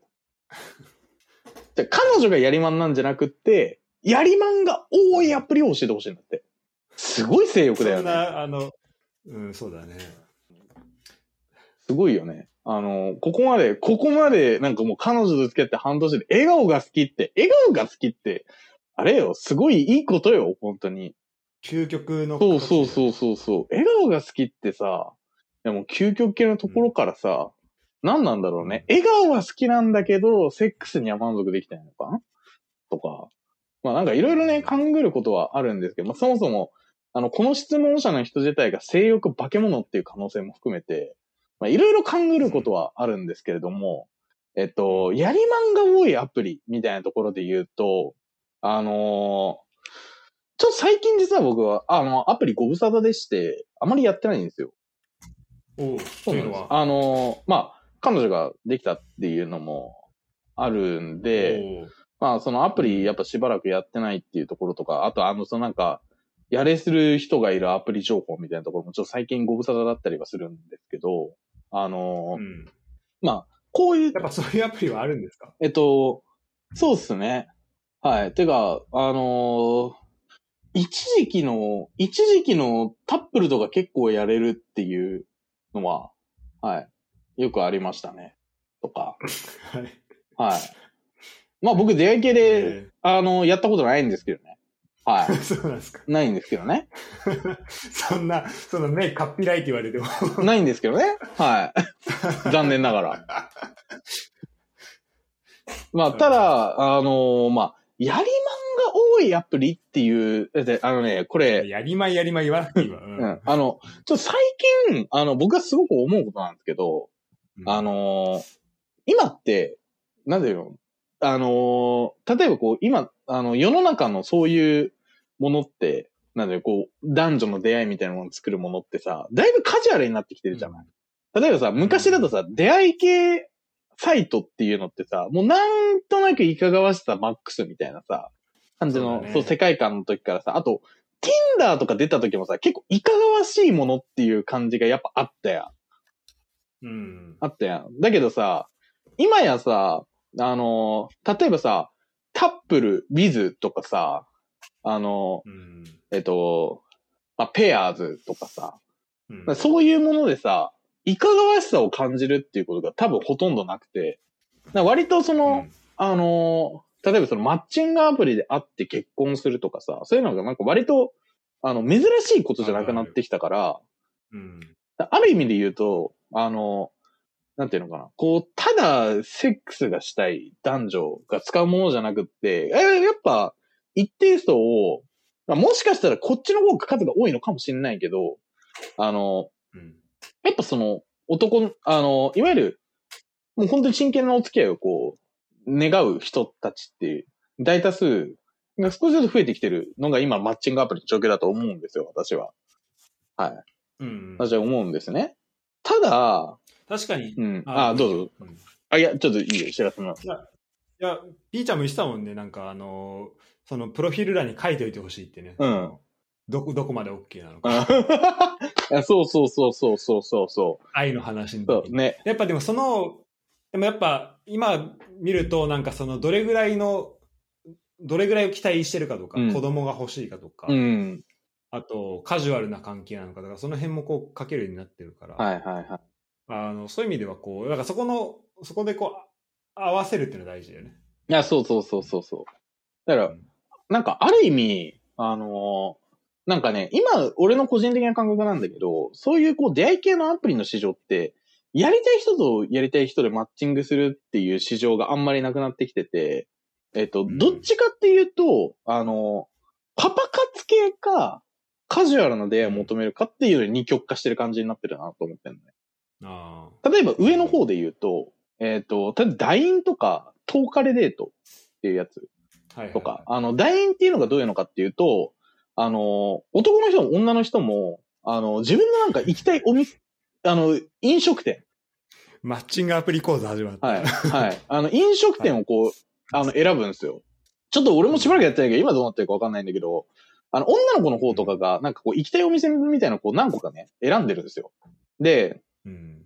そのお店に、えっと、行きましょうでマッチングを成立させて、で、日程を、えっと、お互いに日程をこう調整して、そこで会うみたいな。だから、こう、そこのお店に行くために会うみたいな感じのアプリなんですけど、あのーまあ、お店って言っても結構ピンキリなもんでさ、まあ、例えばさ、飲み会とか行ったとこ、時にもさ、例えばこう一人2000円とか3000円でさ、まあ飲み食いできるこうお店もあればさ、まあ、あの、一人1万円とかさ、まあ2万円とかさ、あのー、まあ、そんぐらいする、そうそうそう。全然違うわけじゃん。で、なんかある程度ね、あのー、額はわかるわけですよ。こう、お店の名前がちゃんと出てるから。で、なあ、そかそうそうそう。とか、あの、当然、立地とかもわかるからさ。わかるじゃん。うん、で、あのー、女の子の中に一定数、あの、絶対こいつ、食べログで、あの、1万5千以上って書いてあるお店しか選んどらんやろっていう人とかいるん、いるのよ。そうだね、見えんの、その相手が何？あ、そう、相手がどういうお店、あ、どういうお店選んでるかみたいな、なんか3つくらい表示されるんだよ。表示されるんだよ。そうそう。で、3つくらい表示されてて、その3つ選んでるやつが どれも、いや、すげえ高いとこ選んでんな、みたいな。で、なんか、例えば、例えばね、あの、そういうのを30の人が選んでるだったらなんかわかんなくはないの、俺。俺の感覚で言うと。うん、あの、例えばさ、まあ普通にそもそもお金を持ってる人っていう可能性もあるし。うん、なんだけど、20代前半とかの人でそういうのしか選んでない人とかは、あ、これはパパを探してるなって。そう。パパだな。パパだな、これはっていう風になるんですよ。なるほど、ね、そうそうそう。だから、結構団員、例えばその団員はそうだし、そのトーカリデートってやつは、そもそも男性に審査があって、あの、ああ、らしいね。そう。うん、あの、年、確かね、年収とか、そのなんかどこの会社に勤務してるとか、そういうのを見て選ばれてるから、必然的にやっぱハイスペの人が多いらしいよね。これはなんか女の子とかも聞いたんだけど、うん、やっぱその、会える人の、なんかそのプロフィール聞くと、ああ、マジでハイスペやん、みたいな。人。やばい人めっちゃいるよね。そうそうそう。ばいるって聞くよね。そうそうそう。結構、あの、がっつりハイスペの人とばっかり登録してるのが10日でデータなんだよ。で、うん、俺の個人的な感覚ね。うん、あの、当然ながらそこで、あの、付き合って結婚するっていうパターンもあると思うんですけど、あの、うん、そもそも、俺ハイスペですよみたいなところに登録して、登録して、あの、登録してるようなね、男の人はね、あの、9割方遊び目当てなんですよ。そもそもの問題。はい。はい。ああ。そのっていうのはどういうこと、どういうことですか？えっと、だって、あのー、なんていうの？例えばね、まあなんか結構、結婚の条件っていろいろあると思うんだけど、まあなんか、結婚の条件でいろいろあると思うんですけど、例えば、うん、あの、そのハイスペックな人が、多分なんかその、結婚相手に選ぶとすると、多分、経済条件で言うと、こう、ある程度、なんか経済条件の近い人を多分選ぶと思うんですよね。うん。そうそうそう。って思うんですよ。なんだけど、こ、これわかんない。女の子の方ももしかしたら審査あるのかもしれないんだけど、多分緩いと思うのね。男の方に比べると女の人。だって女の人の方が集まりにくいわけだから。そう。うん、って考えたときに、まあ、そもそも、あの、例えばこう真剣に、えっと、結婚相手探してるとして、その条件に合う人に当たる確率が低いわけですよ。うん、低いわけで、で、かつ、あの、その環境の中で、スペックで女の子を釣ろうとしてるわけじゃん。うん。あの、そのトーカルデータに登録してるって言って、スペックが高いって分かってるっていうことは、要するにここに登録できるぐらいのスペックはあるよっていうのを、まあ、あの、ある意味こう見せつけながら、あの、マッチングアプリやってるわけですよね。うん。ってなった時に、あの、そういう人たちが、結婚相手に、を、そんなマッチングアプリ探すかっていう話なんだよ。多分探さない人の方が多いんじゃないかなと思ってて、まあこれ完全に俺の意見だけど。だから、うん、えっ、ー、と、トーカルデートにいる男は大体やりもくで、それを、あの、ちょっと嗅覚として、あの、感じ取れない、えっ、ー、と、人は、まあ、どうぞ食われてくださいって感じで、それが分かって登録してる人は、あの、やりまんです。はい。ってことは、じゃあ、えっ、ー、と、トーカルデートに登録しなさいってこと結論。結論そこになったね、今。トーカルデートに登録しなさいなってね。いや、あ、ごめん。あの、まあ、一個だけ訂正すると、あの、その、あの、やりまんかやりまんじゃないかっていう観点で言うと、まあ、そもそもそのスペックが高い人っていうところに寄ってるから、やりまんっていうよりかは、パ、あの、さっきと一緒ね。あの、パパ、パパ探してる人が多いかもしれない。うん。パパ探してる人が多い可能性は高い。から、じゃあ結構じゃあそのパパになる弾力がないときついね。可能性はね、ある。うん。うん、で、実際にね、10日でデートで何回かデートしましたっていう人に話を聞いたんだけど、まあ男の人でやりもく多かったよ。話聞いてる感じ。だだからね、ある程度正しい気はする。やりもくっぽいな、この人、みたいな感じの人多かった。お多いっぽい感じで聞いたから、うん。なので。確かにさ、はい、確かにその、もうスペック全面に出してるやつだとさ、なんか、うんこう、もう会う目的がもうスペックになるわけ。あ、そうそうそうそうそうそうそう。なんかちょっと気持ち悪いね。いや、そう、そうなのよ。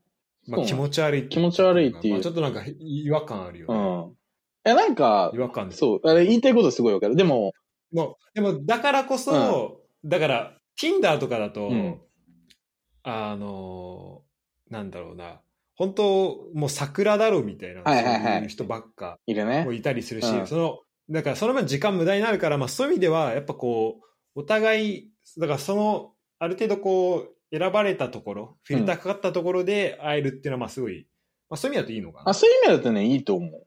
すごく。うん。いいと思うけど、うーん、うーんって感じだよね。まあ、パパになりたかったら、えー、ダインか、えー、トトーカレを使うといいですよっていうことで、いいです。はい。あの、お金があるならやりまん拾えます。はい。っていうのが回答ですかね。この質問に対する。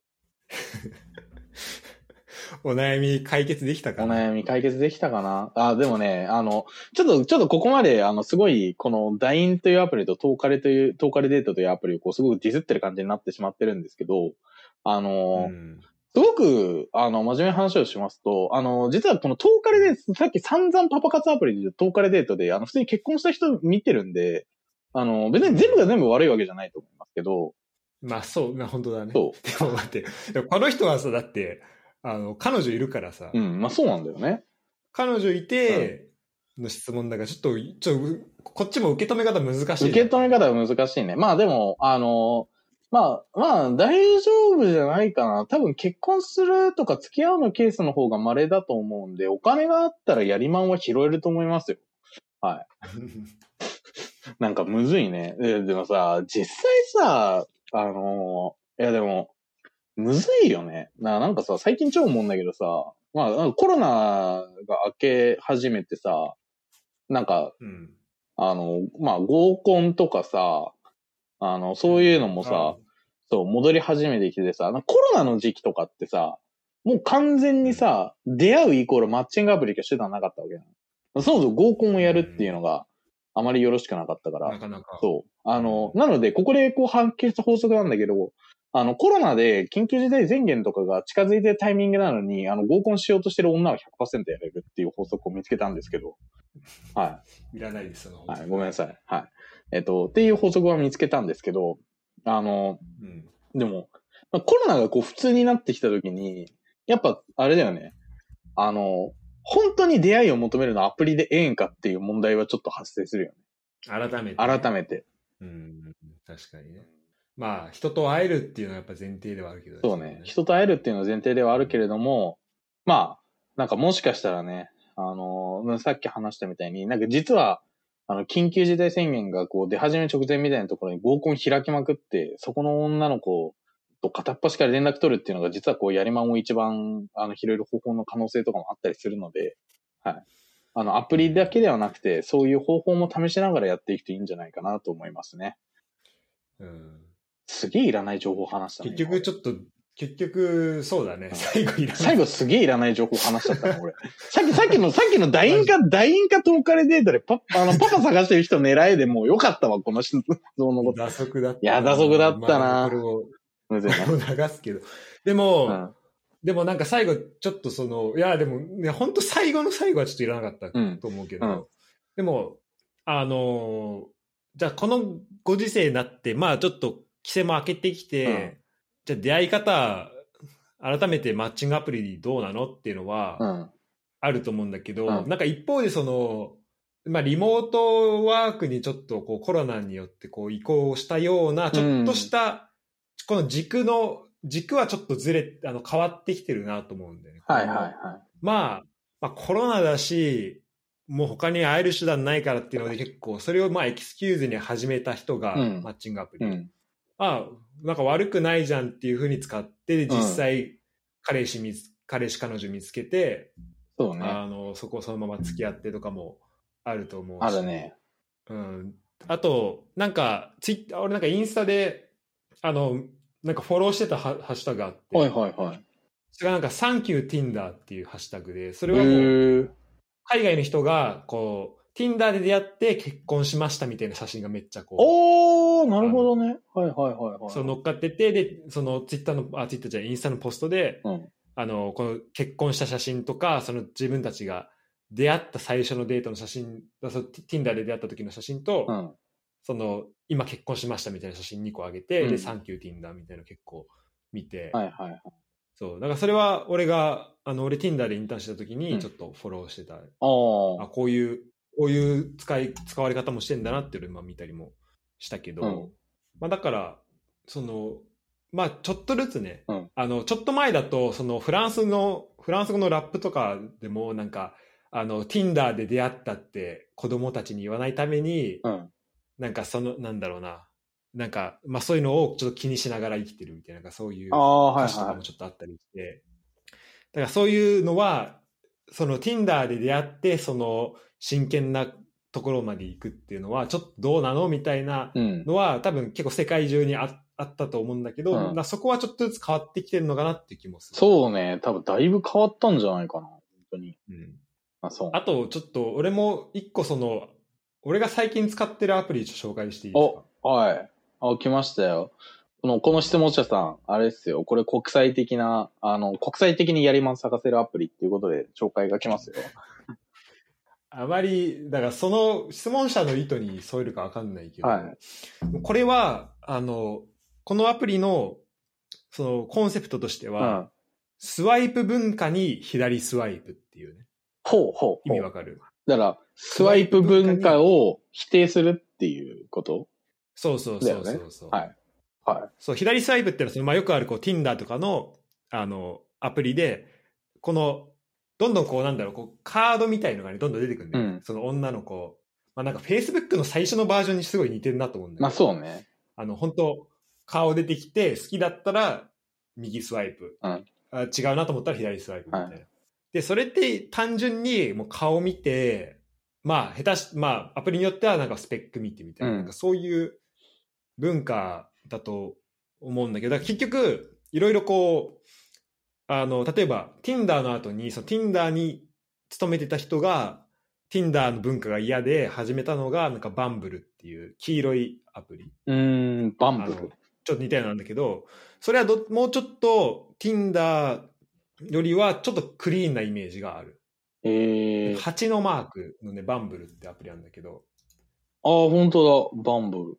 で、それも結局、最近使ってないか分かんないけど、それも結局なんかこの、まあ、行き着くとこは、うん。まあ見た目というか、そのやっぱ第一印象、最初の写真とかはいはにまあなっていくんだけど、うんなんかその、俺が今使ってるアプリは、なんかヒンジっていうね、い。うん。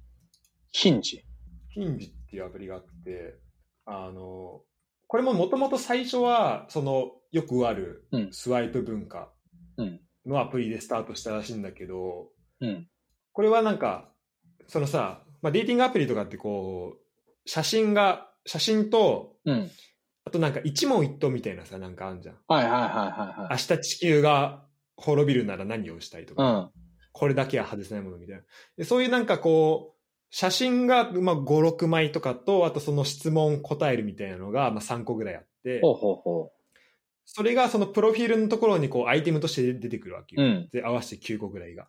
で、その中の、で、普通の今までのアプリだったら、それを見て、あ、この人いいな、悪いなってだけ押すんだけど、うん。このヒンジは、うんなんかその、その中のアイテムの中の、この項目がいいなっていうのを選択して。こここにいいねはいを。するみたいな。はいはい。うんうん。だから、例えば、その、まあ、単純にだから顔見てるだけじゃなくて、だからここがいいねと思ったっていうので、こう、なんか、そこに対してコメントできるから、普通のアプリよりも、なんかこう、つながりやすいというか、こう共通点とかも見つけやすい。なんで、うん。この人はいいねしてきたっていうのが分かりやすいし、自分からも伝えやすいみたいな。うん。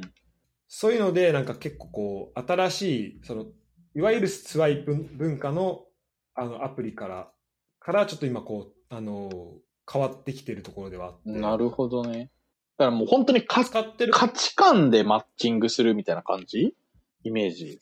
そうだね。まあ、もまあ、もちろん顔も見えるから、うん。そういうのも含めてではあるんだけど、ちょっとだから今までのやつとは違うし、まあちょっと使ってて、その、なんかこうマッチングの仕方とかも今までよりは、うん。なんだろう。なんかマッチングした後の、やっぱこの会話とかもやっぱ始めやすいよね。こう最初、ここがいいっていうふうに自分が言ってアプローチしたり、向こうからこれがいいっていうふうに言ってアプローチ。されてるわけだから、そこをきっかけにして会話がスタートできるっていうのもあるし。ああ、まあそうね。うん。確かに。なるほどね。でもだからこれ逆にこの質問者さんの悩みは答えれるかっていうとちょっと微妙かもしれない。いや、でもわかんないよ。なんかもしかしたらさ、その質問の中にさ、この質問者さんが、あの、あ、こいつやりまんだって感じる答えがあったとしたらさ、価値観で、あれも、だから、うんそれで言うと、だからまあ、やりまんっていうのは何を指すかにもよるんだけど、うんこのカジュアルな出会いを求めてるっていうのもできるから、その設定ああ、としてなるほどね。だからそこで、あの、合わせに行くっていうのは、ありかもね。確かに。じゃあいいんじゃない？結構。わかんないけど。だからやっぱこのさ、うん。あの、あれだよね。あの、ミスマッチをやっぱできるだけ減らすっていうのが大事だと思うから。大事だね何。事においても。間違いない。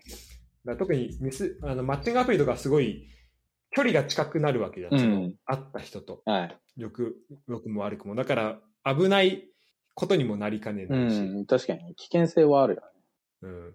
ネットリックスでさ、なんかその、Tinder で起きた、ヨーロッパで結構、なんか大騒ぎになった、なんか詐欺事件があったらしくて、へえ。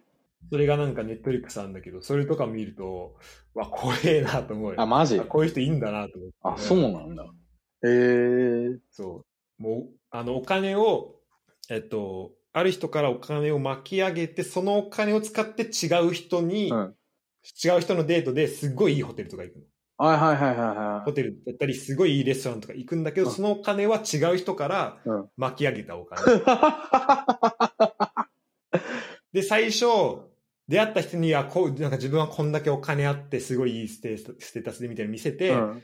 で、もう結婚しようみたいになるわけあ。あ、はいはいはい。で、結婚しようってなった後に、うんあの、しばらくしてからちょっとなんか今ピンチでお金必要だから、ちょっとこれぐらい振り込んでほしいみたいなので、なんかやっていくわけね。うん。で、それで騙されてお金を払っちゃうと。はいはいはい。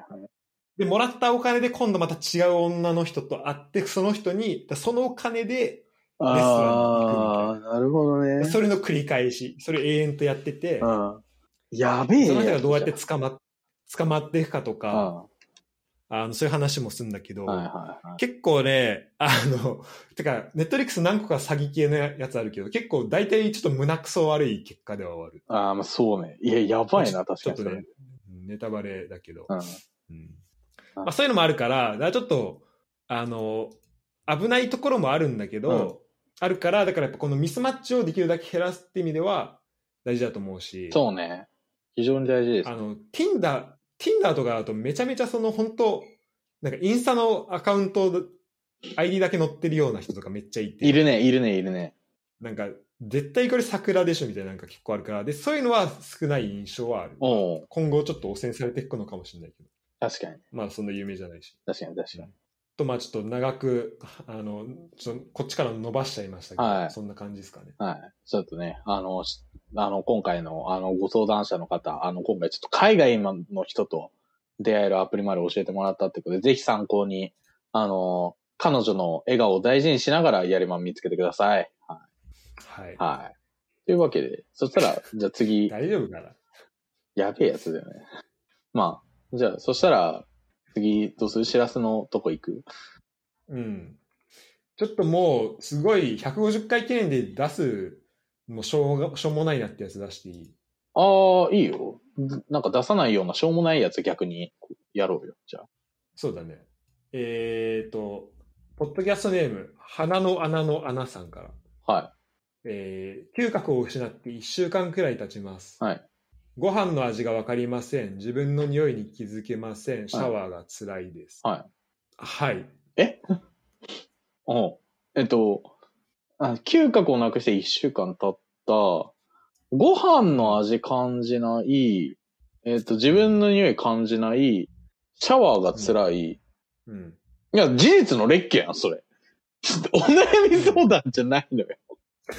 あの、な、なんなんだろうね。じゃあ、なんかもしかしたら、えっと、な、なんだろう。こう、いつ状況が改善されるんですかっていう質問なのか、それとも、うん、あの、自分のちょっと匂いは、あの、どういう匂いだったか思い出したいですっていう感じの話なのか、あの、うん、味が楽しめ、味がなんか感じれなくてもなんか楽しめる食べ物を教えてくださいなのか、これね、いろいろ出てくるんだよ。でちなみになんでシャワーが辛いの？鼻の嗅覚の匂いなくなる。俺全然わかんないんだけど、なんで？え？関係なくない？一ミリも関係なくない？はい。これは、はい、まあ、じゃあ俺の経験から言うと、はい、と俺は2週間前に鼻の手術をしたんだけど、はいはいはい、あの、鼻にシリコンを入れるわけよ。鼻の軟骨をまっすぐに直す。うんうん、はい。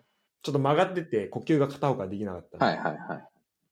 それを直す手術をしたんだけど、あの、そこをね、まあ俺の、俺の経験だからこの人知らないよ。うん、この人知らないけど、うん。うん、でも、まずその、中に入れてるシリコンが、はい、まあ鏡でこうやって見えるわけよ。なんか、筒状になってて。ああ、はいはいはいはい。だから、その、手術した後に、まず軟骨をまっすぐになしとくっていうことと、うん、あとこの穴が狭まん、あの、こうやって潰れないように、うん、鼻の穴が、うん。潰れちゃうと、中、切った切り傷とかがちょっとこう可能しちゃったりするから、さらに。この穴を保っておくっていうので、こう丸いのと、あとちょっと形が保たれるように、こう筒の、あの、なんつうの、真ん中のところに、直径のところにこう、一個線が入ってるみたいな、そういう形なの。はいはいはい。丸い、丸い全角の E みたいな。ちょっと丸みを帯びた全角の E みたいな形なわけ。あ、なるほどね。はいはいはい。こう、がこうやって入ってると。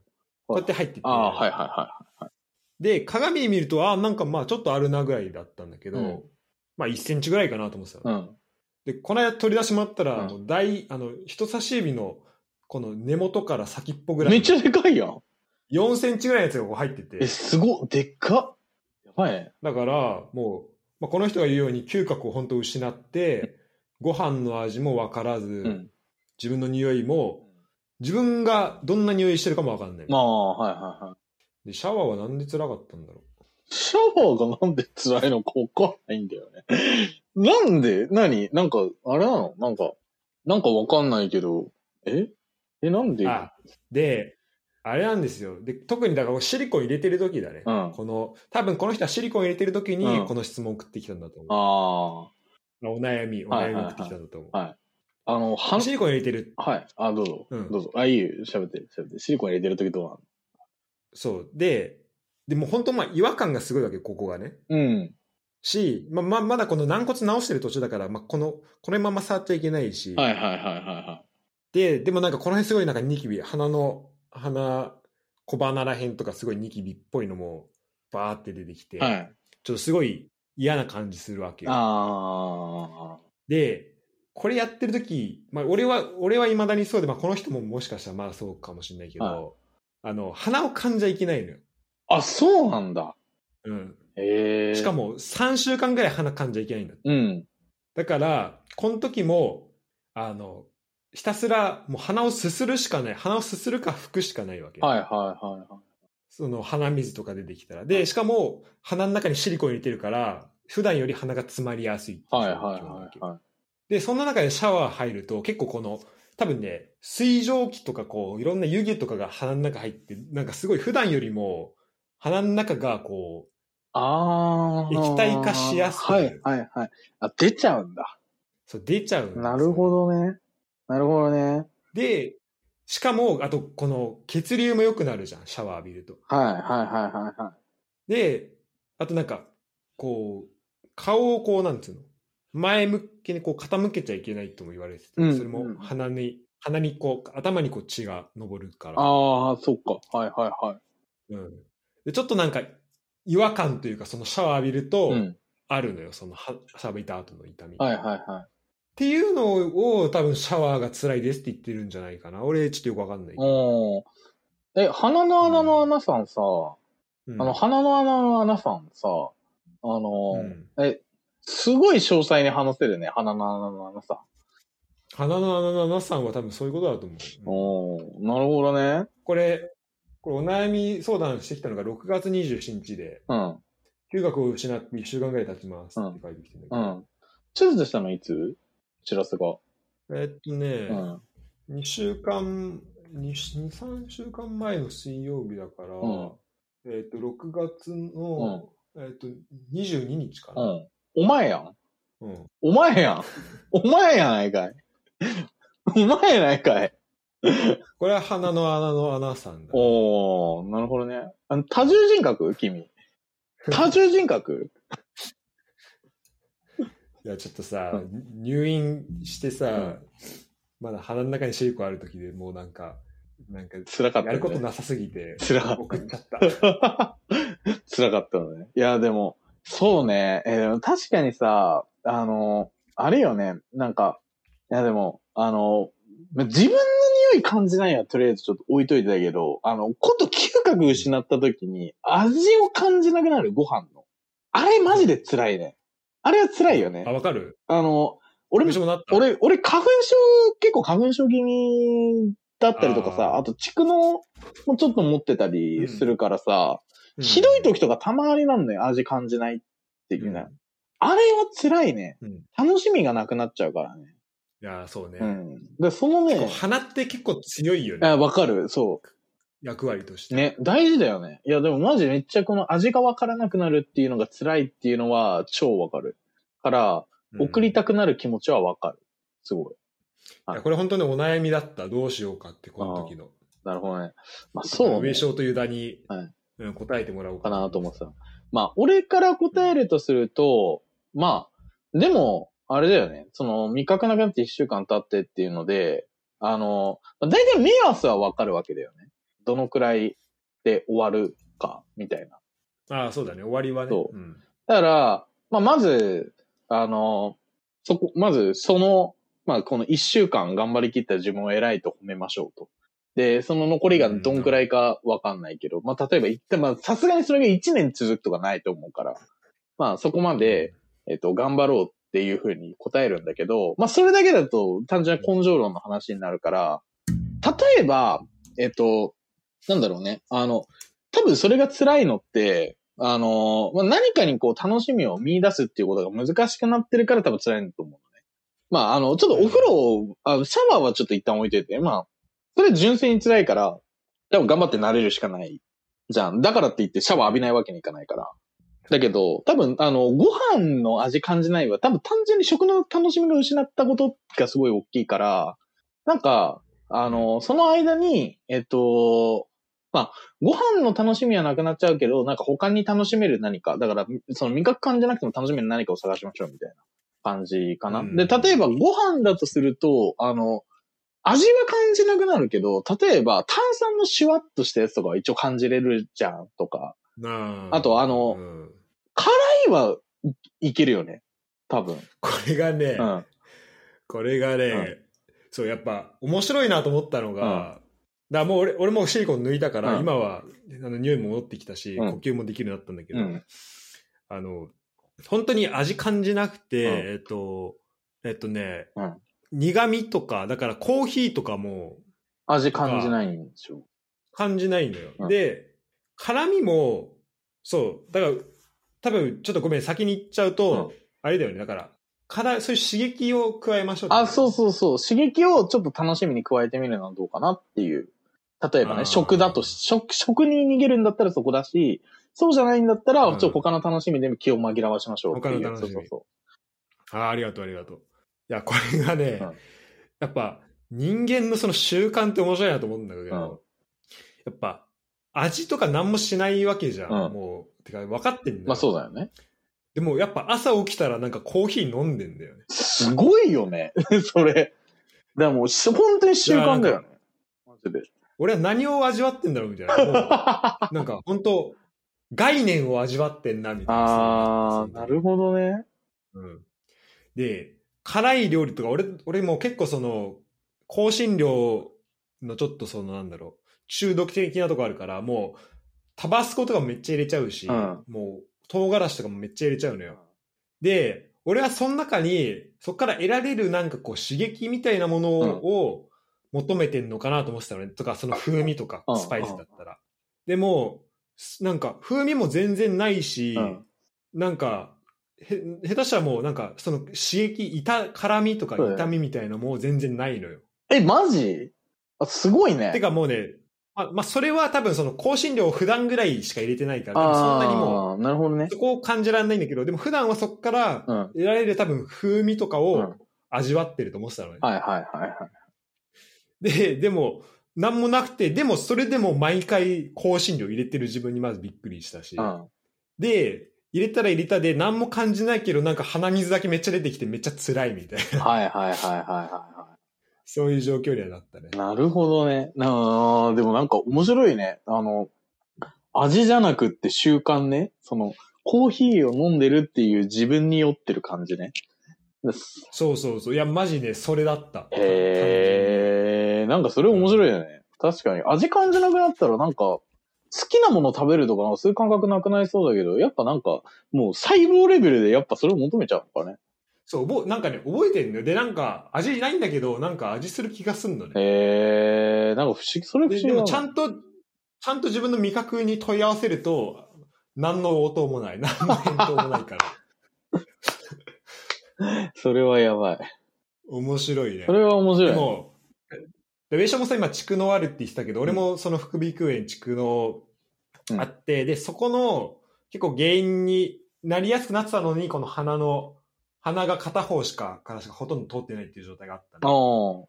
で、それで、だから、あの、それ直したいなと思って手術したんだけど、うん。多分、俺、俺の場合は多分ね、そのお腹の手術した時に、この左側の管に、あ左の鼻に管が一週間、一ヶ月ぐらい入ってて、うん。その排泄とかで。はいはいはで、それで多分右側に全部こう、穴、右側の穴が圧迫されたのかなと思ってんだけど、まあだから俺のはちょっと極端なんだけど、うんでも結構、多分さ、両鼻の穴さ、バランスよくして生まれてくる人って多分少ないじゃん。そん、うんなんかあんまいなさそうなイメージ。確かに。だから、で、しかもなんか俺の場合、この軟骨だけじゃなくて、この奥のなんか、ところ、はいはいはい。こっちの、なんつうの、この頬骨ら辺の奥にある、なんか肉がちょっとでかくなってたらしいのね。ええそんなこと肥大してて、うんで、それを、それなんか切除じゃなくて、なんかその、なんか放射線、X レイ、なんかほ、なんかそういう光を当てて、うん。ちっちゃくするみたいな、そういうししあの処置をしたらしい。ああ、はいはいはいはいはい。削らずに。ほうほうほう。光当てるとなんか、だから今縮んでるらしいんだけど、俺の、え？その、出上がった部分が。うん。あの、スモールライトみたいなもんだよね。なるほどね。だから、で多分、その副副鼻腔炎ある人ってもしかしたらそういうのあるかもしれないから、その日本人結構多いじゃん、その、蓄能気味でみたういな。ん。だから一回その耳鼻科行ってそういうチェックアップもちょっとしてもらうといいかなとは思った。ほうほうほうほうほう。なるほど。勉すごい慢性的に続く場合とかは。はいはいはい。なるほどね。勉強になりますわ。ははい。というわけでね、い。いやいや、はい。はい。鼻の穴の穴さん、かっこ本人からの。はい。かっこ本人おかしい。あの、いただきましたけれども。じゃあ次行きます？そしたら。次行きますか。じゃあまあ、あれだね。あの、多分、ユダとの会の時は、なんかちょっと、なんかちゃんと、なんだろう。なんかみんなで、うーんってなりそうなちょっと質問を残しておきたいので、そうだね。ううんん、そうだね。うん。な、なので、じゃあ、えっ、と、僕からきに来たお悩み相談のやつ、じゃあ話しますか。うんえーはい。これすごいシンプルです。はい。いい風俗の見分け方を教えてください。お前そんなんばっかだな。なんかおかしいんだよね。なんかおかしいんだよね。いや、これちなみに自作自演じゃなくて本当に普通に来てるからね。いや、ちょっと、あの、俺は全然わかんないから、一緒に頼むわ、そこは。えっとですね、あのーまず、あのーちょっとね、この質問者さんがね、すごく勘違いしてるところがあります。あの、僕、実はあんまり風俗行かないんですよ。うんはい。あの、普段なんかね、こんな感じで、なんか下ネタばっかり言ってる感じになっちゃってますけど、実は僕あんまり風俗行ったことなくて。うんあの、なんで、いい風俗の見分け方みたいなので、この風俗いいぞっていうのをあんまり実はね、あの、答えられないんですけど、あの、ただ、風俗に行くときにこういうマインドで行ったらいいんじゃないかなっていうのは実はあって、マインドマインドの話になるんだけど。あのう、ん。ちょっと待って。もうちょっと、ずっとさ、この、上昇かっこ前が、なんか、うん。真面目に風俗の話してるからちょっと笑っちゃうの。じゃカッコ全やめ。カッコ全やめ。ごめんごめんはい、はいどうぞ。じゃあ、えっと、じゃあ、この風俗に行くときのこのマインドの問題なんですけど、あの、僕に考えるね、風俗の、えっと、って、多分、どこの風俗行っても当たり外れってあると思うんですよ。なんでかっていうと、あのやっぱり、その、なんだろう、こう、好きなタイプの人とかも違うじゃないですか。例えばさ、あの、例えばこう女優で誰が一番可愛いかって言った時にさ、あの、まあ、王道って言われる人ですら何人かいるわけじゃない。ガッキーとかさ、うん。あの、例えば俺ガッキーしか今パッて出てくる。ああ、綾瀬はるかとかさ、うん。本田ね。そう、本田翼とかさ、本田翼。そう、とか上田彩とかこうやって、こうタイプが違うわけじゃないですか。で、うん。うん。で、なんか中にはさ、なんか結構、あの、B 線って呼ばれる人もいたりとかさ、あの、結構なんか、その体型結構太めの人が好きな人もいいるとかさ、うん、あそうだね。そうそうそう。ん。だから結構人によって違うんで、例えば世間一般で8割の人が、この人可愛いとか、綺麗とか思ってる人とかもでも、ある人にとっては別にそうでもないっていう可能性全然あり得るわけですよ。うんうん。で例えばなんか、俺結構外国人にすごい、外国人すごい可愛いなって思うんですけど、まあ中には、はい。あの、なんかアジア系というか、まあ日本人みたいな人じゃないと、そそうね。そう全然ダメみたいなこう人もいたりするから、まあやっぱこう、これって結構、そう。うん人それ味線とか行ったりするよね。あ、そうそうそうそうそうそうそう。うんでこういうのもやっぱ結構人の、その好き好きなのかなっていうふうにね、思うんですよ。うんだから、まず前提として、どの風俗においても100%当たりが引けるガチャは存在しないというふうに考えるマインドがまず一つ大事。で、うんその上で外れてしまった時は、ネタにしろっていうマインドがすごい大事。なるほどね。うん例えば、あの、ここからちょっと私の実体験のエピソードなんですけれども、うんあのー僕がね、あのーいわゆるこう、マッサージ店に行った時のお話です。で、えっと、マッサージ屋さんマッサージ屋さんね。で、あの、よく、あの、世間一般でいう、こう、普通のマッサージ、例えばさ、あの、なんか30分3000、3キュッパとかでさ、あるマッサージ屋さんとかの中にさ、なんかいかがわしいな、この店っていう看板のとかあるわけじゃないですか。うん。あるじゃないですか。あの、うん。例えば、タイ古式マッサージとか、中国マッサージとか書いてあるやつとかさ、それだけ、まあまとか、いや、あ。それ本来それだけでは、それだけではない、それだけではないけど、なんかその、あれで、なんかすっごい、ね。そう、すっごいなんか、あの、ネオンギラギラの、あの、ね、看板とか置いてあるとことかさ、まあ、いかにも怪しいお店があるわけですよね。で、うんまあ、そういうお店に行って、行った時に、あの、まあ、着いた人が、まあそんな可愛くなかったんですよ。まあ、おばちゃんなんですよね。うん、で、ただ、マッサージすごくうまかったのね。あの、普通のマッサージ。背中とか、手とかのマッサージがうん上手で。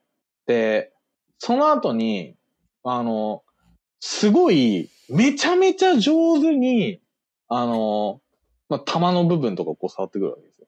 うんめちゃめちゃ上手に。すごいのよ。うんもう。多分俺人生であんな上手な、あの、玉のスーってやるやつ、うんない、人生で一番うまかったと思うくらいのレベルでめちゃめちゃうまかったんだけど、その人。うん、思考だった。そう、思考だったのね。で、その人が、うんでそういうことした後に、まあ、なんていうの、こう、あの、男の人そういう気分にさせて、じゃあ、こっから先は、っていうのが、交渉が始まるっていうのが、そういうお店の、あそうそうそあ、あそうなんだ。そう。え。う、の、な上等句みたいな感じだね。で、そこ、で追加料金を払って、あの、そういうこう、あの、いわゆる、なんそういういかがわしいマッサージ系のところは、いわゆるこう手で終わるんで、実際入れたりとかしないんですけど、まあ、うん。ローションとかそのかけて、こう手でやって、で、出る、出て終わりっていう、そういうお店なんですね。うんで、うんじゃあ実際、こう、まあ、てまあ、さぞかしうまいんだろうなと思ったわけですよ。普通に。その前段階のやつがめちゃめちゃ上手だったから。スタートがね、そうん。めちゃめちゃイントロ良かったそう、イントロがすごい良かったんだけど、あの、実際こう、いざね、本番が始まった時に、あの、多分これ男の人ならわかると思うんですけど、あの、祈祷の狩りの部分のところとかって、あの、手当たると痛いんですよ。手当たると痛いんですよね、あれ。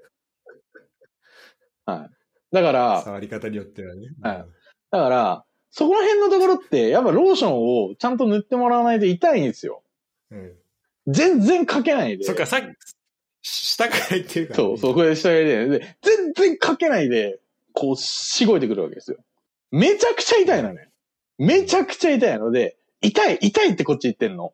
痛い、痛いって言って、言ってるのよ。で、やめ、で、痛い、痛い、痛い、痛いってめっちゃ言ってんだけど、その、あの、クソババアは、ああのの、、されてんだよ。は、あの、気持ちいい？気持ちいいって言ってんの。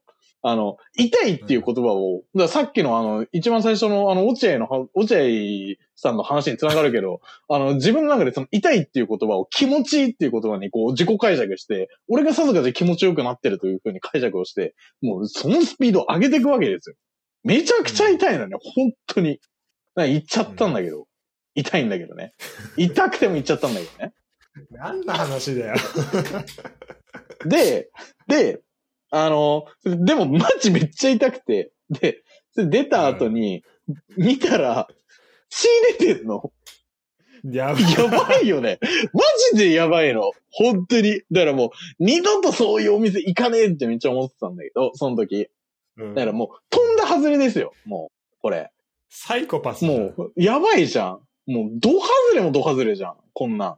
うん。だけど、こういう話にで笑いにできるわけですよね。うん。そうだねそうそうそう。で、大体、こういうネタって好きな人は好きだから、あの、外れを引いたら外れを引いたで、それぞれで面白いのよ。うんそう。だあれじゃん、飛んだ化け物がいたわみたいな話とかってさ、まあなんか、話したら大体なんか面白がってくれるじゃない？男の人とかだったら。だから、うん。あの、外れた時は、あ、いい話のネタできた。これはこれで当たりだっていうふうに思ったら、なんと、日本の、いや、世界中の風俗、みんな当たりの風俗になります。なるほどね。確かに。まあ、チンコから血は出るかもしれなそ、いうけど。チンコから血は出るかもしれないけど、そう、当たりの風俗になるっていう。い地獄絵図だな、上昇が痛いって言いながら。や、マジやばかったよ、あれ。あれは地獄だったね。本当に。そう。あの、なんで、えあと、そうそうね。だから、だって、多分なんだけどさ、あの、俺本当によく知らないんだけどさ、世の中さ、なんか、俺、俺多分なんか風俗の相場ってさ、1万5千とか2万円くらいだと思ってたんだけどさ、世の中にはさ、なんか多分4万とか5万くらいするところもあるらしいのよ。なんかその代わりに。あの、現役のあのセクシー女優の方とかがで出勤されてるとか、えなんかそういうとか、あとなんか、まあ、とびきり可愛い人ばっかり集めたとかみたいな。なんかそういうのでそれ、こそ飛びたとかめっちゃ高いんでしょ？飛びた15分でなんか1万5千円とかするらしいな。俺行ったことないから知らないんだけど。だかえらすごい高いよ。とか、だけどさ、まあそのさっき言ったように、なんかもしガッキーが嫌いな人が楽器人の人来たらさ、うーんってなるかもしれないしさ、わからないわけですよ。だから高いもの払ったから、そう、いい人が出るとは限らないんだから、外れは外れで楽しまなくちゃ損ですよ。そうだね。でも結構なんか風俗の話するときってみんな結構なんか一般的のいわゆる可愛い人っていうのをみんな求めて、なんか、行くよね。まあ俺の言ってる気がする。でもまあ本当はもっとニニッチなところとかもあるのかもしれないし、うんそういうの好きな人を俺が知らないだけかもしれないけど。あのね、世の中で一定数ニッチな人っているもので、あれ、ウグイスダニデッドボール知ってる？ああ、なんか聞いたことはある。聞いたことあるあの、いわゆる世の中でこう、地雷と言われている方々のみを集めたピンサロがえあって、ー、そうなんだ。ちょっとそれちゃんと知らなかった。そウグイスなり。う、ウグイスダニデッドボールっていう。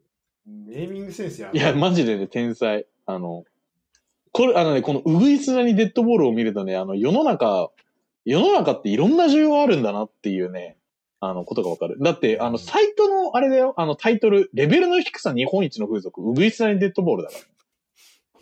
本当だ。すごいよ。マジで。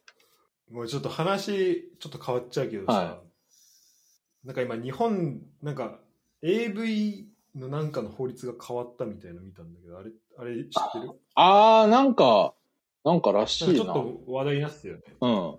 なんかね、なんだっけ、AV 出演被害防止法救済法みたいなやつ。あ、そうそう、救済法みたいなの出たよね。うんなんかその辺見てさ、その、まあ今ちょっとその風俗の話とかも、うん。風俗 AV 女優みたいな話ちょっと出てきたけどさ、うん。その、まあいわゆる、なんつうんだっけ、セックスワーカはいはいはいはい。かそういう人たちを、をさ、この社会の中でどういう、どういう位置づけにしていくのかみたいなところで、結構やっぱ、うん。国によっても違うなとも思うし、ちょっと国の話ちょっとこの後するしたいと思うけど、おうなんか日本でも、なんか、これがどういう法律なのかちょっとちゃんと理解してないんだけど、はいはいはい。あ、じゃあちょっとね、そこを解説する最初。ああ、わかる？うん、なんか、確か、確かなんだけども、えっと、うん。あの、い、もともとさ、日本って成人がさ、20歳だったじゃん。あ、てか今18歳なんそう、今18歳なのよ。いつから？え、今年からかな？確か。今年の4月とか。とかだった気がするな。俺もあんま覚えてない。えじゃあね、18歳からお酒飲めんの？あ、それは二十歳。あ、それ二十歳お酒えーとか、タバコは二十歳。何が、あ、だから選挙とかが。あ、そうそうそうそう、とか。うん。そう、だから、だからいわゆるこう、成人の権利だったものが多分18歳に下がってる。えー、で、えっと、ただ、あの、いわゆるその AV って、そもそもそのなんか、ほあの、成人が20歳から18歳に下がる前からさ、あの、18歳以上だと一応契約できるじゃない。あ、そうなんだ。そう、あ、一応出れるのよ。18歳とか19歳とかでも。なんだけど、えっと、昔の、その成人の年齢が20歳だった時って、この18歳、19歳の人たちって未成年じゃん。うん。だから、あの、その未成年って保護されるのよ。で、例えば、なんか、あの、まあその、自分の意思と反する、なんかその AV 出演とか、そういう契約してしまった時に、一応未成年だからっていう理由で、それをこう、解除することができたのかな確か。うん、うん、なるほどね。そうそうそう。っていう、なんか、なんか法律かなんかがあって、まあ、ず AV に限らず、あの、普通に多分契約の、そういうなんか未成年の保護みたいな、うんやつがあるんだけどそうそうだよ、未成年法ある。そうそうそう、みたいなのあるんだけど、18歳に下がった時に、あの、成人がね、でその権利がなくなるわけじゃない。だから、そうすると、あの、本来だったら、あの、成人20歳の時に保護されてた18歳、19歳が保護できなくなるわけよ。確かに。そう。それが、えっと、まずいのではないかみたいな確か話からできた法律で、あの、ああ、なるほど。そうそうそう。だから、えっと、一応、確か、えっと、なんだっけな。えっとね、契約した時とかの後に、1年とかだったかな？うん。で、えっと、一応その無条件で契約を解除したりとか、販売の停止とかができるみたいな法律なるほど。、で、え確か、なんか、かつ、そのなんか書面契約を交わしてから、えっと、一応、なんかその撮影の禁止とか、あのーまあ、いわゆるその販売とか、その公表 PR とかの禁止みたいなのとかが法律で定められたのかな、確か。だから、あの、一応なんかその、なんていうのかな。まあ、例えばなんか一時の、なんか、まあ、あまり考えずにその契約しちゃったけれども、あ、やっぱ嫌だみたいな。ああ、うん。なった時に、えっ、と、AV の出演を取りやめるっていうことが、法律上確かできるようになったみたいな。なんかそんな感じだった気がするなるほど。なるほど、なるほの。ど。そうそうそあすごいわかりやすう。い。はい。という感じだった気がする。ちょっとごめん、間違ってたらごめんなんだけど、なんかそんな感じだったイメージ。でもなんかすごい反発を受けてるっていうのを見たんだけど、じゃあそれは業界の人からなのか業界の人なんじゃゃないかな。多分。うん。ちょっと、まあここはね、てかちゃんと理解してまた取り上げたいなと思ってたんだけど、違うとことかでも。ちょ、ちょっとね、今ね、調べてみたんだけど、あの、うん。あの、業界、業界の人っていうやつも、えっと、なんだろう、これ、ちょっと待ってね。えっとね、あ、なんか普通に、その業、あのー業界の人が多分言ってるやつも、えっと、ありつつも、あの、うん。いわゆるその人権団体みたいな人たちから、そもそも、この AV っていうものを法律で、あれじゃん、ある意味で言うと、こう、AV 法みたいな感じでさ、こう法律通してるわけじゃん。ああ、なるほど。そう。だから、そもそもこの AV っていうものを、えっ、と、なんていうのかな。そのそもそも法律として認めるんかっていう、うん、これ性お墨付きを与えることになるんだよね。そうそう制作種なんじゃないかみたいな観点から批判をしてるっていう人たちが結構多いみたい。うんうんうん。まあ、それたし、なんか、なんか確かになんか意見として出てくるのは、なんか正しい気がするなうんってめっちゃ思った。わかるね。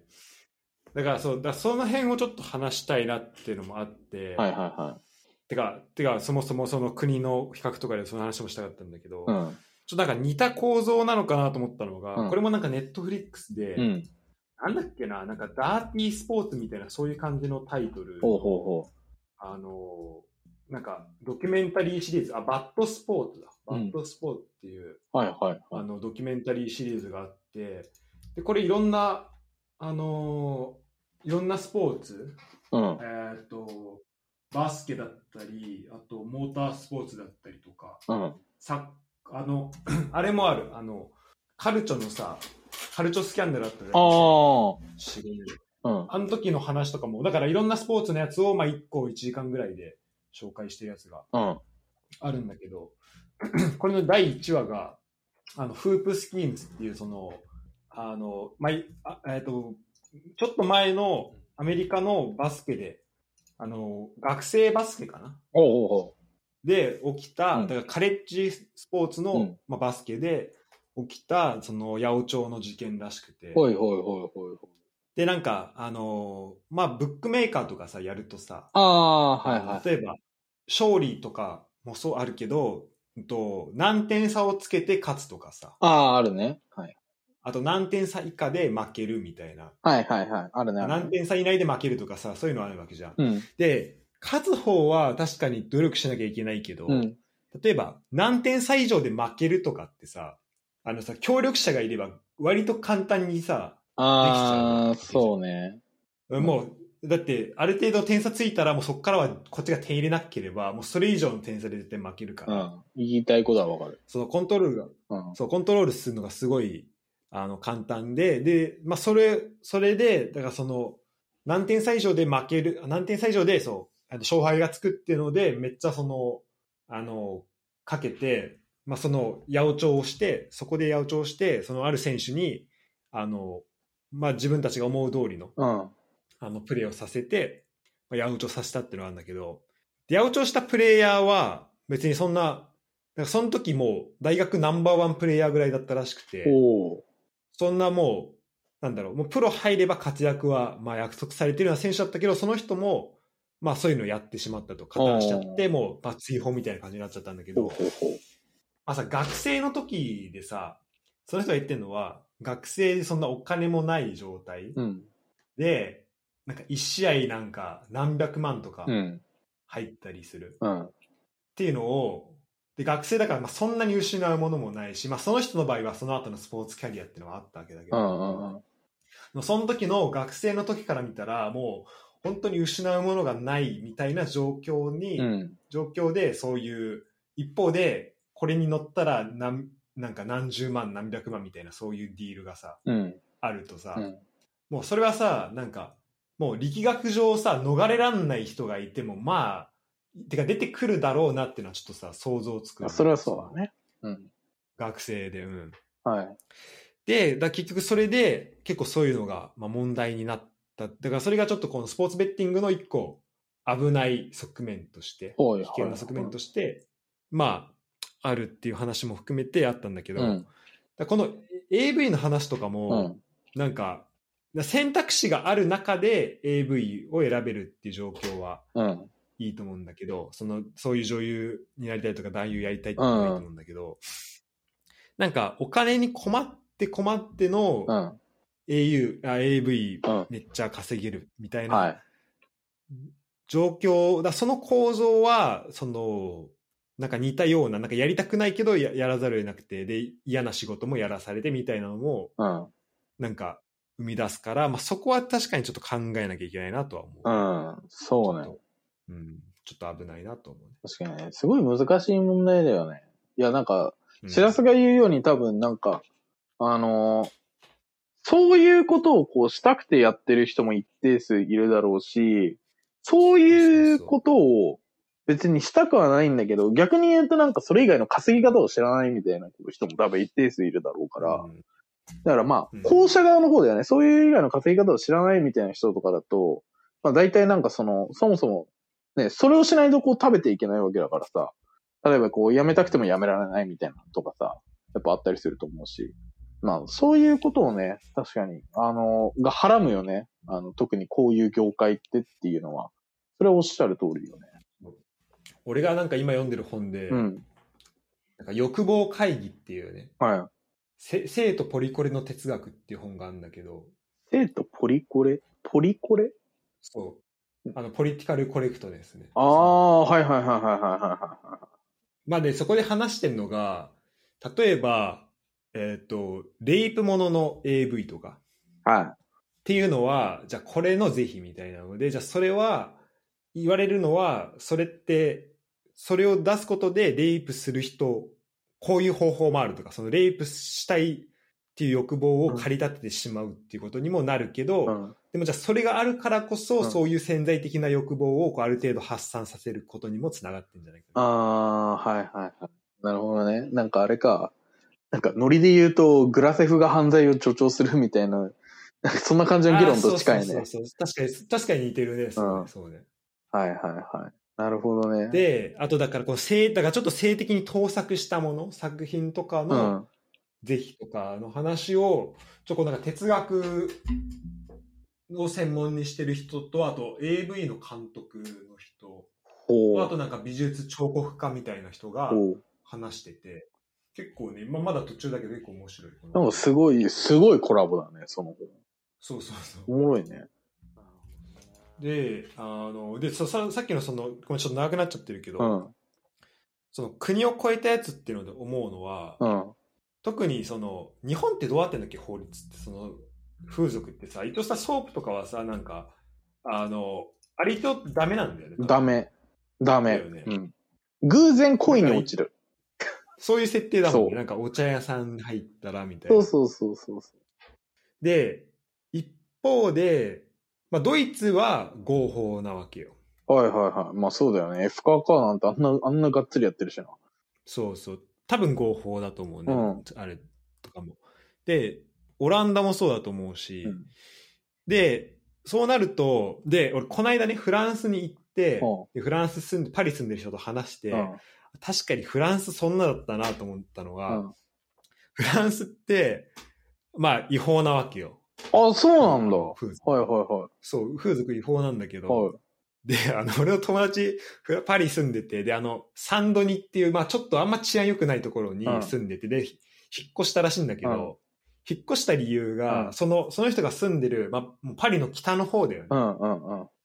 のところ、うんで、その仕事から終わって家帰ると、大体、その、もうお姉さんがすごいこう、たくさんいるんだって、その道端に。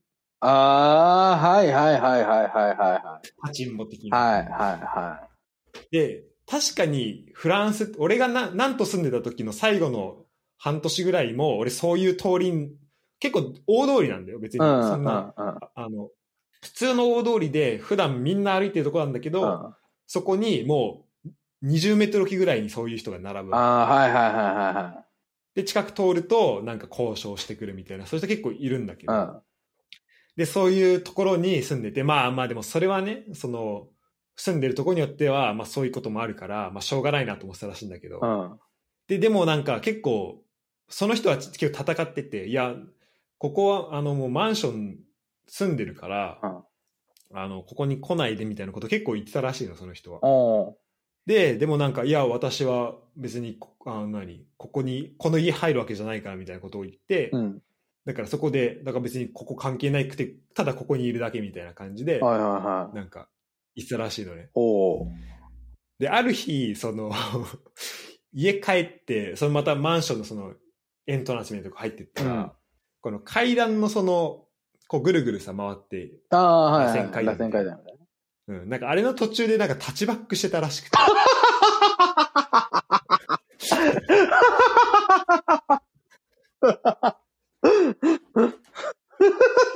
でもその横を通りながら行くみたいな。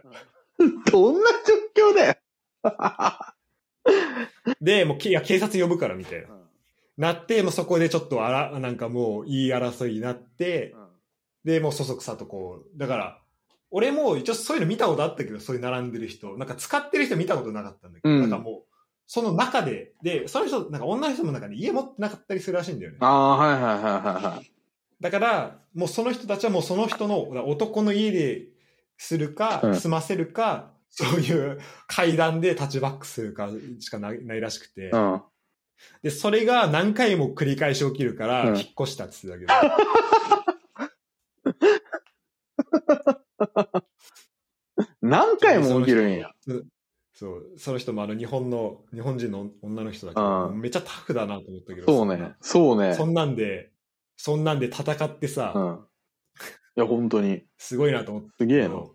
でもだから、フランスだとやっぱそういうちょっと、なんか道歩いててもそういうちょっと、そういう危ないところとかはあるんだけど、うん、ドイツはそういう意味で言うとなんか街を歩いてて、まあ、確かにそのホームレスの人とかはいたりするんだけど、うん、し、まあ、ちょっとこのなんか雰囲気危ないなみたいなとこあるけどそういうなんかそのセックスワーカーの人がなんかドドーンってもこう道端にいてみたいなのは、うん、まあボンがいないだけなのかもしれないけど、まあ、見ないし、で、アムステルダム行った時もさ、あそこ、飾り窓がすごい有名じゃん。うん、で、飾り窓が、もう本当観光地の中心地のところに、うんうん、中心にあるあるわけ。はいはいはいはい、で、なんか、そんぐらいオープンで、なんか、結構家族連れみたいなのが、うん、その、隣というか、その同じ道歩いたりして、うん、で、なんか、こんだけオープン、でもオープンで、で、夜も11時とかだったけども、全然危ない感じしないのに、なんか普通に、普通の日常の中で、まあそういう人もいる感じになって、なんか、その、違法にするとさ、どんどんどんどんこの、この狭い、この路地にどんどん入っていくわけで。で、その時に、だから、こういう合法にしてちょっとある程度オープンにすることで、ちょっとこう、守られる安全性だったりっていうのもなんかあるのかなってああ、なるほどね。思ったりしたかな。はいはいはい。ああ、でも確かに合法にすることで守られる安全性って、なんか俺すげえ風に落ちるの。あの、うん。俺、グアム行った時、グアムも、グアムかなハワイかな？どっちだったっけな？どっちもだったっけな？ちょっと忘れちゃったんだけど、あの、いるのよ、立ちんぼ。うん。そう。で、いるんだけど、なんか、あのー、なんかその現地の人みたいなのに聞いたら、確かあの、ダメなんだってね、そういう、その風俗。一応そこの、そう、グアムとかハワイとか、なんかその辺の州だったら違法っぽいのよ。で、うん、あの、そのなんか、立ちんぼの人とかと、することもできるけど、あの、性病を持ってる可能性高いからやめた方がいいよ、みたいなことを言われたりしたのね。だから多分、合法だとしたらさ、やっぱ、なんていうのこれ、それがある、ある意味さ、あの、まあなんかこれ、いいか悪いか一旦置いといてね。産業になるからさ、うん、あの、やっぱそうそうそう。だからその安全性をこう、ある程度守らないといけないみたいな。まあ当然ながらさ、あれじゃん。だって、あの、そこのお店でさ、遊んだら絶対性病もらう店なんてさ、人行きたくなくなるから、やっぱその安全に対する意識が上がるからさ、うん、ある程度こう安全になっていくわけじゃん。だから、あのそういうところだと危なくなくなって、逆に立ちんぼだと危ないよね、みたいなのとかさ。なんかそういうのとか、なんかすごい、ああ、でも確かになってめっちゃ思ったわ。うん、ちゃんちゃんとしただって、上昇だってチンチンから血出てもさ、うん、これどこに、どこに文句言ったらいいのって話だよ。あそう、そうなのよ。ちゃんとしたお店だったらさ、うん、こうサービスがどうとかってるけど、これ別にサービス入ってなくて、うん、勝手にお金払ったんでしょってことになっていや、そうそうそうそうそう、本当に。本当よ。その、ま、そっち側も守られないしね。いや、そうそうそう。そうなのよ。うん、ちなみにちょっと似た経験俺カンボジアでもしてんだけどさ。そうだ。カンボジアは合法なのか違法なのか知らないけど、あの、うん、マッサージ屋さん行ったら、あれ、俺この話したっけ？マッサージ屋さん行ったら、あの、女の子が3人出てきて、ぼったくりされそうになったああ。ああ、聞いた聞いた。なんか、あの、このポッドキャストに言ってかちょっと覚えてないけど。うん。いいっすあれ。ああの、三、三人でマッサージしてるから、なんか普通のマッサージが一人3ドルだったんで、で30分3ドルとかなんかそんくらいだったんだけど、3人でやってるから9ドルだろみたいなこと言い始めたりとか、あとなんか、めちゃくちゃだね。あと、なんかその、その、あの、その交渉してくるときに、150ドルって言われて、いや、高くねっつったら、あ、一人50ドル。え、じゃあ50ドルでいいじゃんっつって。いや、ここ今3人いるじゃん。3人で50ドルずつだから、150ドルとか言い始めて。うんお前さ、お前さ、手で抜くときにさ、一つのチンコにさ、こう三人でこうやって持つほどでかいやついるかっていうのとかだけどさ、こういう文句言えないわけじその諭し方もおかしいけどね。そうゃん。そうそう。こういう文句言えない。わけじゃん。ね。その文句は多分合法でも言えない。もう間違いない。まあでもだからそこの支払い体系とか含めて多分ちゃんともっとシステムそうそうとか、ね、そうそうそう。あるから、まあなんかむ、むずいよね。なんか、だってドイツの F カーカーとかは、それ自体が結構その東欧からのそうだよね。その人を呼んで、まあ、働く先というか住む先になってるということもできるし、うんまあそれが、まあ良くないのかもしれないけど、なんかそこはなんだろう、もうちょっと、ちょっと俺が今持ってる知識だとちょっとあんま話せないかなというか、あんまちょ知らないことが多すぎるなと。そうね。うん。じゃあ、その東欧の国で普通にす過ごすのと、うん。じゃあ、セックスワーカーとしてでもいいからドイツで過ごすの、じゃあどっちが良かったんだろうみたいな話はちょっと聞かないと分かんないかったりもするよね。そうね。そうね。本当にその通りだよね。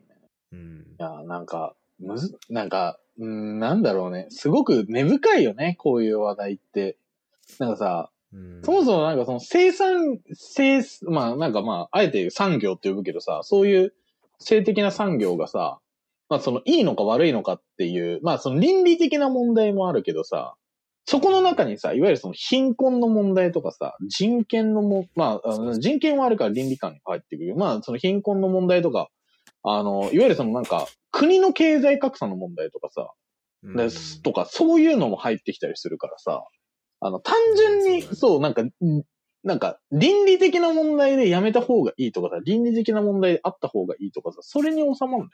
っていうのがなんかすごく難しいところ。で、逆にさ、なんかそういう産業が存在しない世界で、じゃあ、いざ、なんか、俺天才じゃねみたいな感じでさ、AV をこう、始めた人がいたとしたりするとさ、あ多分それはまた違うと思うのよ。ーだけど、多分さ、こういう、なんていうの？な、ある意味さ、まあ、あの、人間とはいえさ、もうただの普通に猿だからさ、あの、うんやっぱその、性っていう、性欲ってやっぱ三大欲求の一つなわけじゃん。でその性欲を満たすっていうのはさ、もう普通にこう、生き物の行動として大事だからさ、だからこう、ず、多分ずーっと長い間されてきてるわけじゃん。それが余計にやっぱ問題根深くしてるよね、と思うよね。だここが、あーその人間の欲求に。そう、欲求にダイレクトにそう根付いてるからさ、だからう、んこれがなんか例えばさ、50年前くらいからできてた産業とかだったら、また話別だと思うのよ。多分、倫理的な問題だ、だから、なくしゃええやんっていう話になると思うのね。うん。だけど、うん。それが、こう、ずーっと流れてきて、あ、ずーっとあって、で、こんなになんか世界でが密接につながる前から、普通にいろんなところで行われてきていたから、だから、そうね。そう、あの、世界が繋がった時にその問題として顕在化してしまったけれども、でも、あの、その繋がる前からいる、もう世界のところかしこでやられてるし、で、多分同じ共通の問題をこう全員抱えてやってた産業だから、あの、いうん今更、なんていうのかな。なくすになくせなくなってるみたいな。そうね、なんか手放、今、てか何も、もうポイって手放して良くなるものではないと思そうそうそう。だからすごい難しい問題だなってめっちゃ思う。うん、う。なくしゃいいっていうのが正しい。悩みなんだっけ？お悩みはね、あの、いい風俗の見分け方を教えてください。これ、答えになったかな？えっ、と、いい風俗を見分ける前に、あの、この生産業に関する、あの、ことをちゃんと見つめ直してから、はい。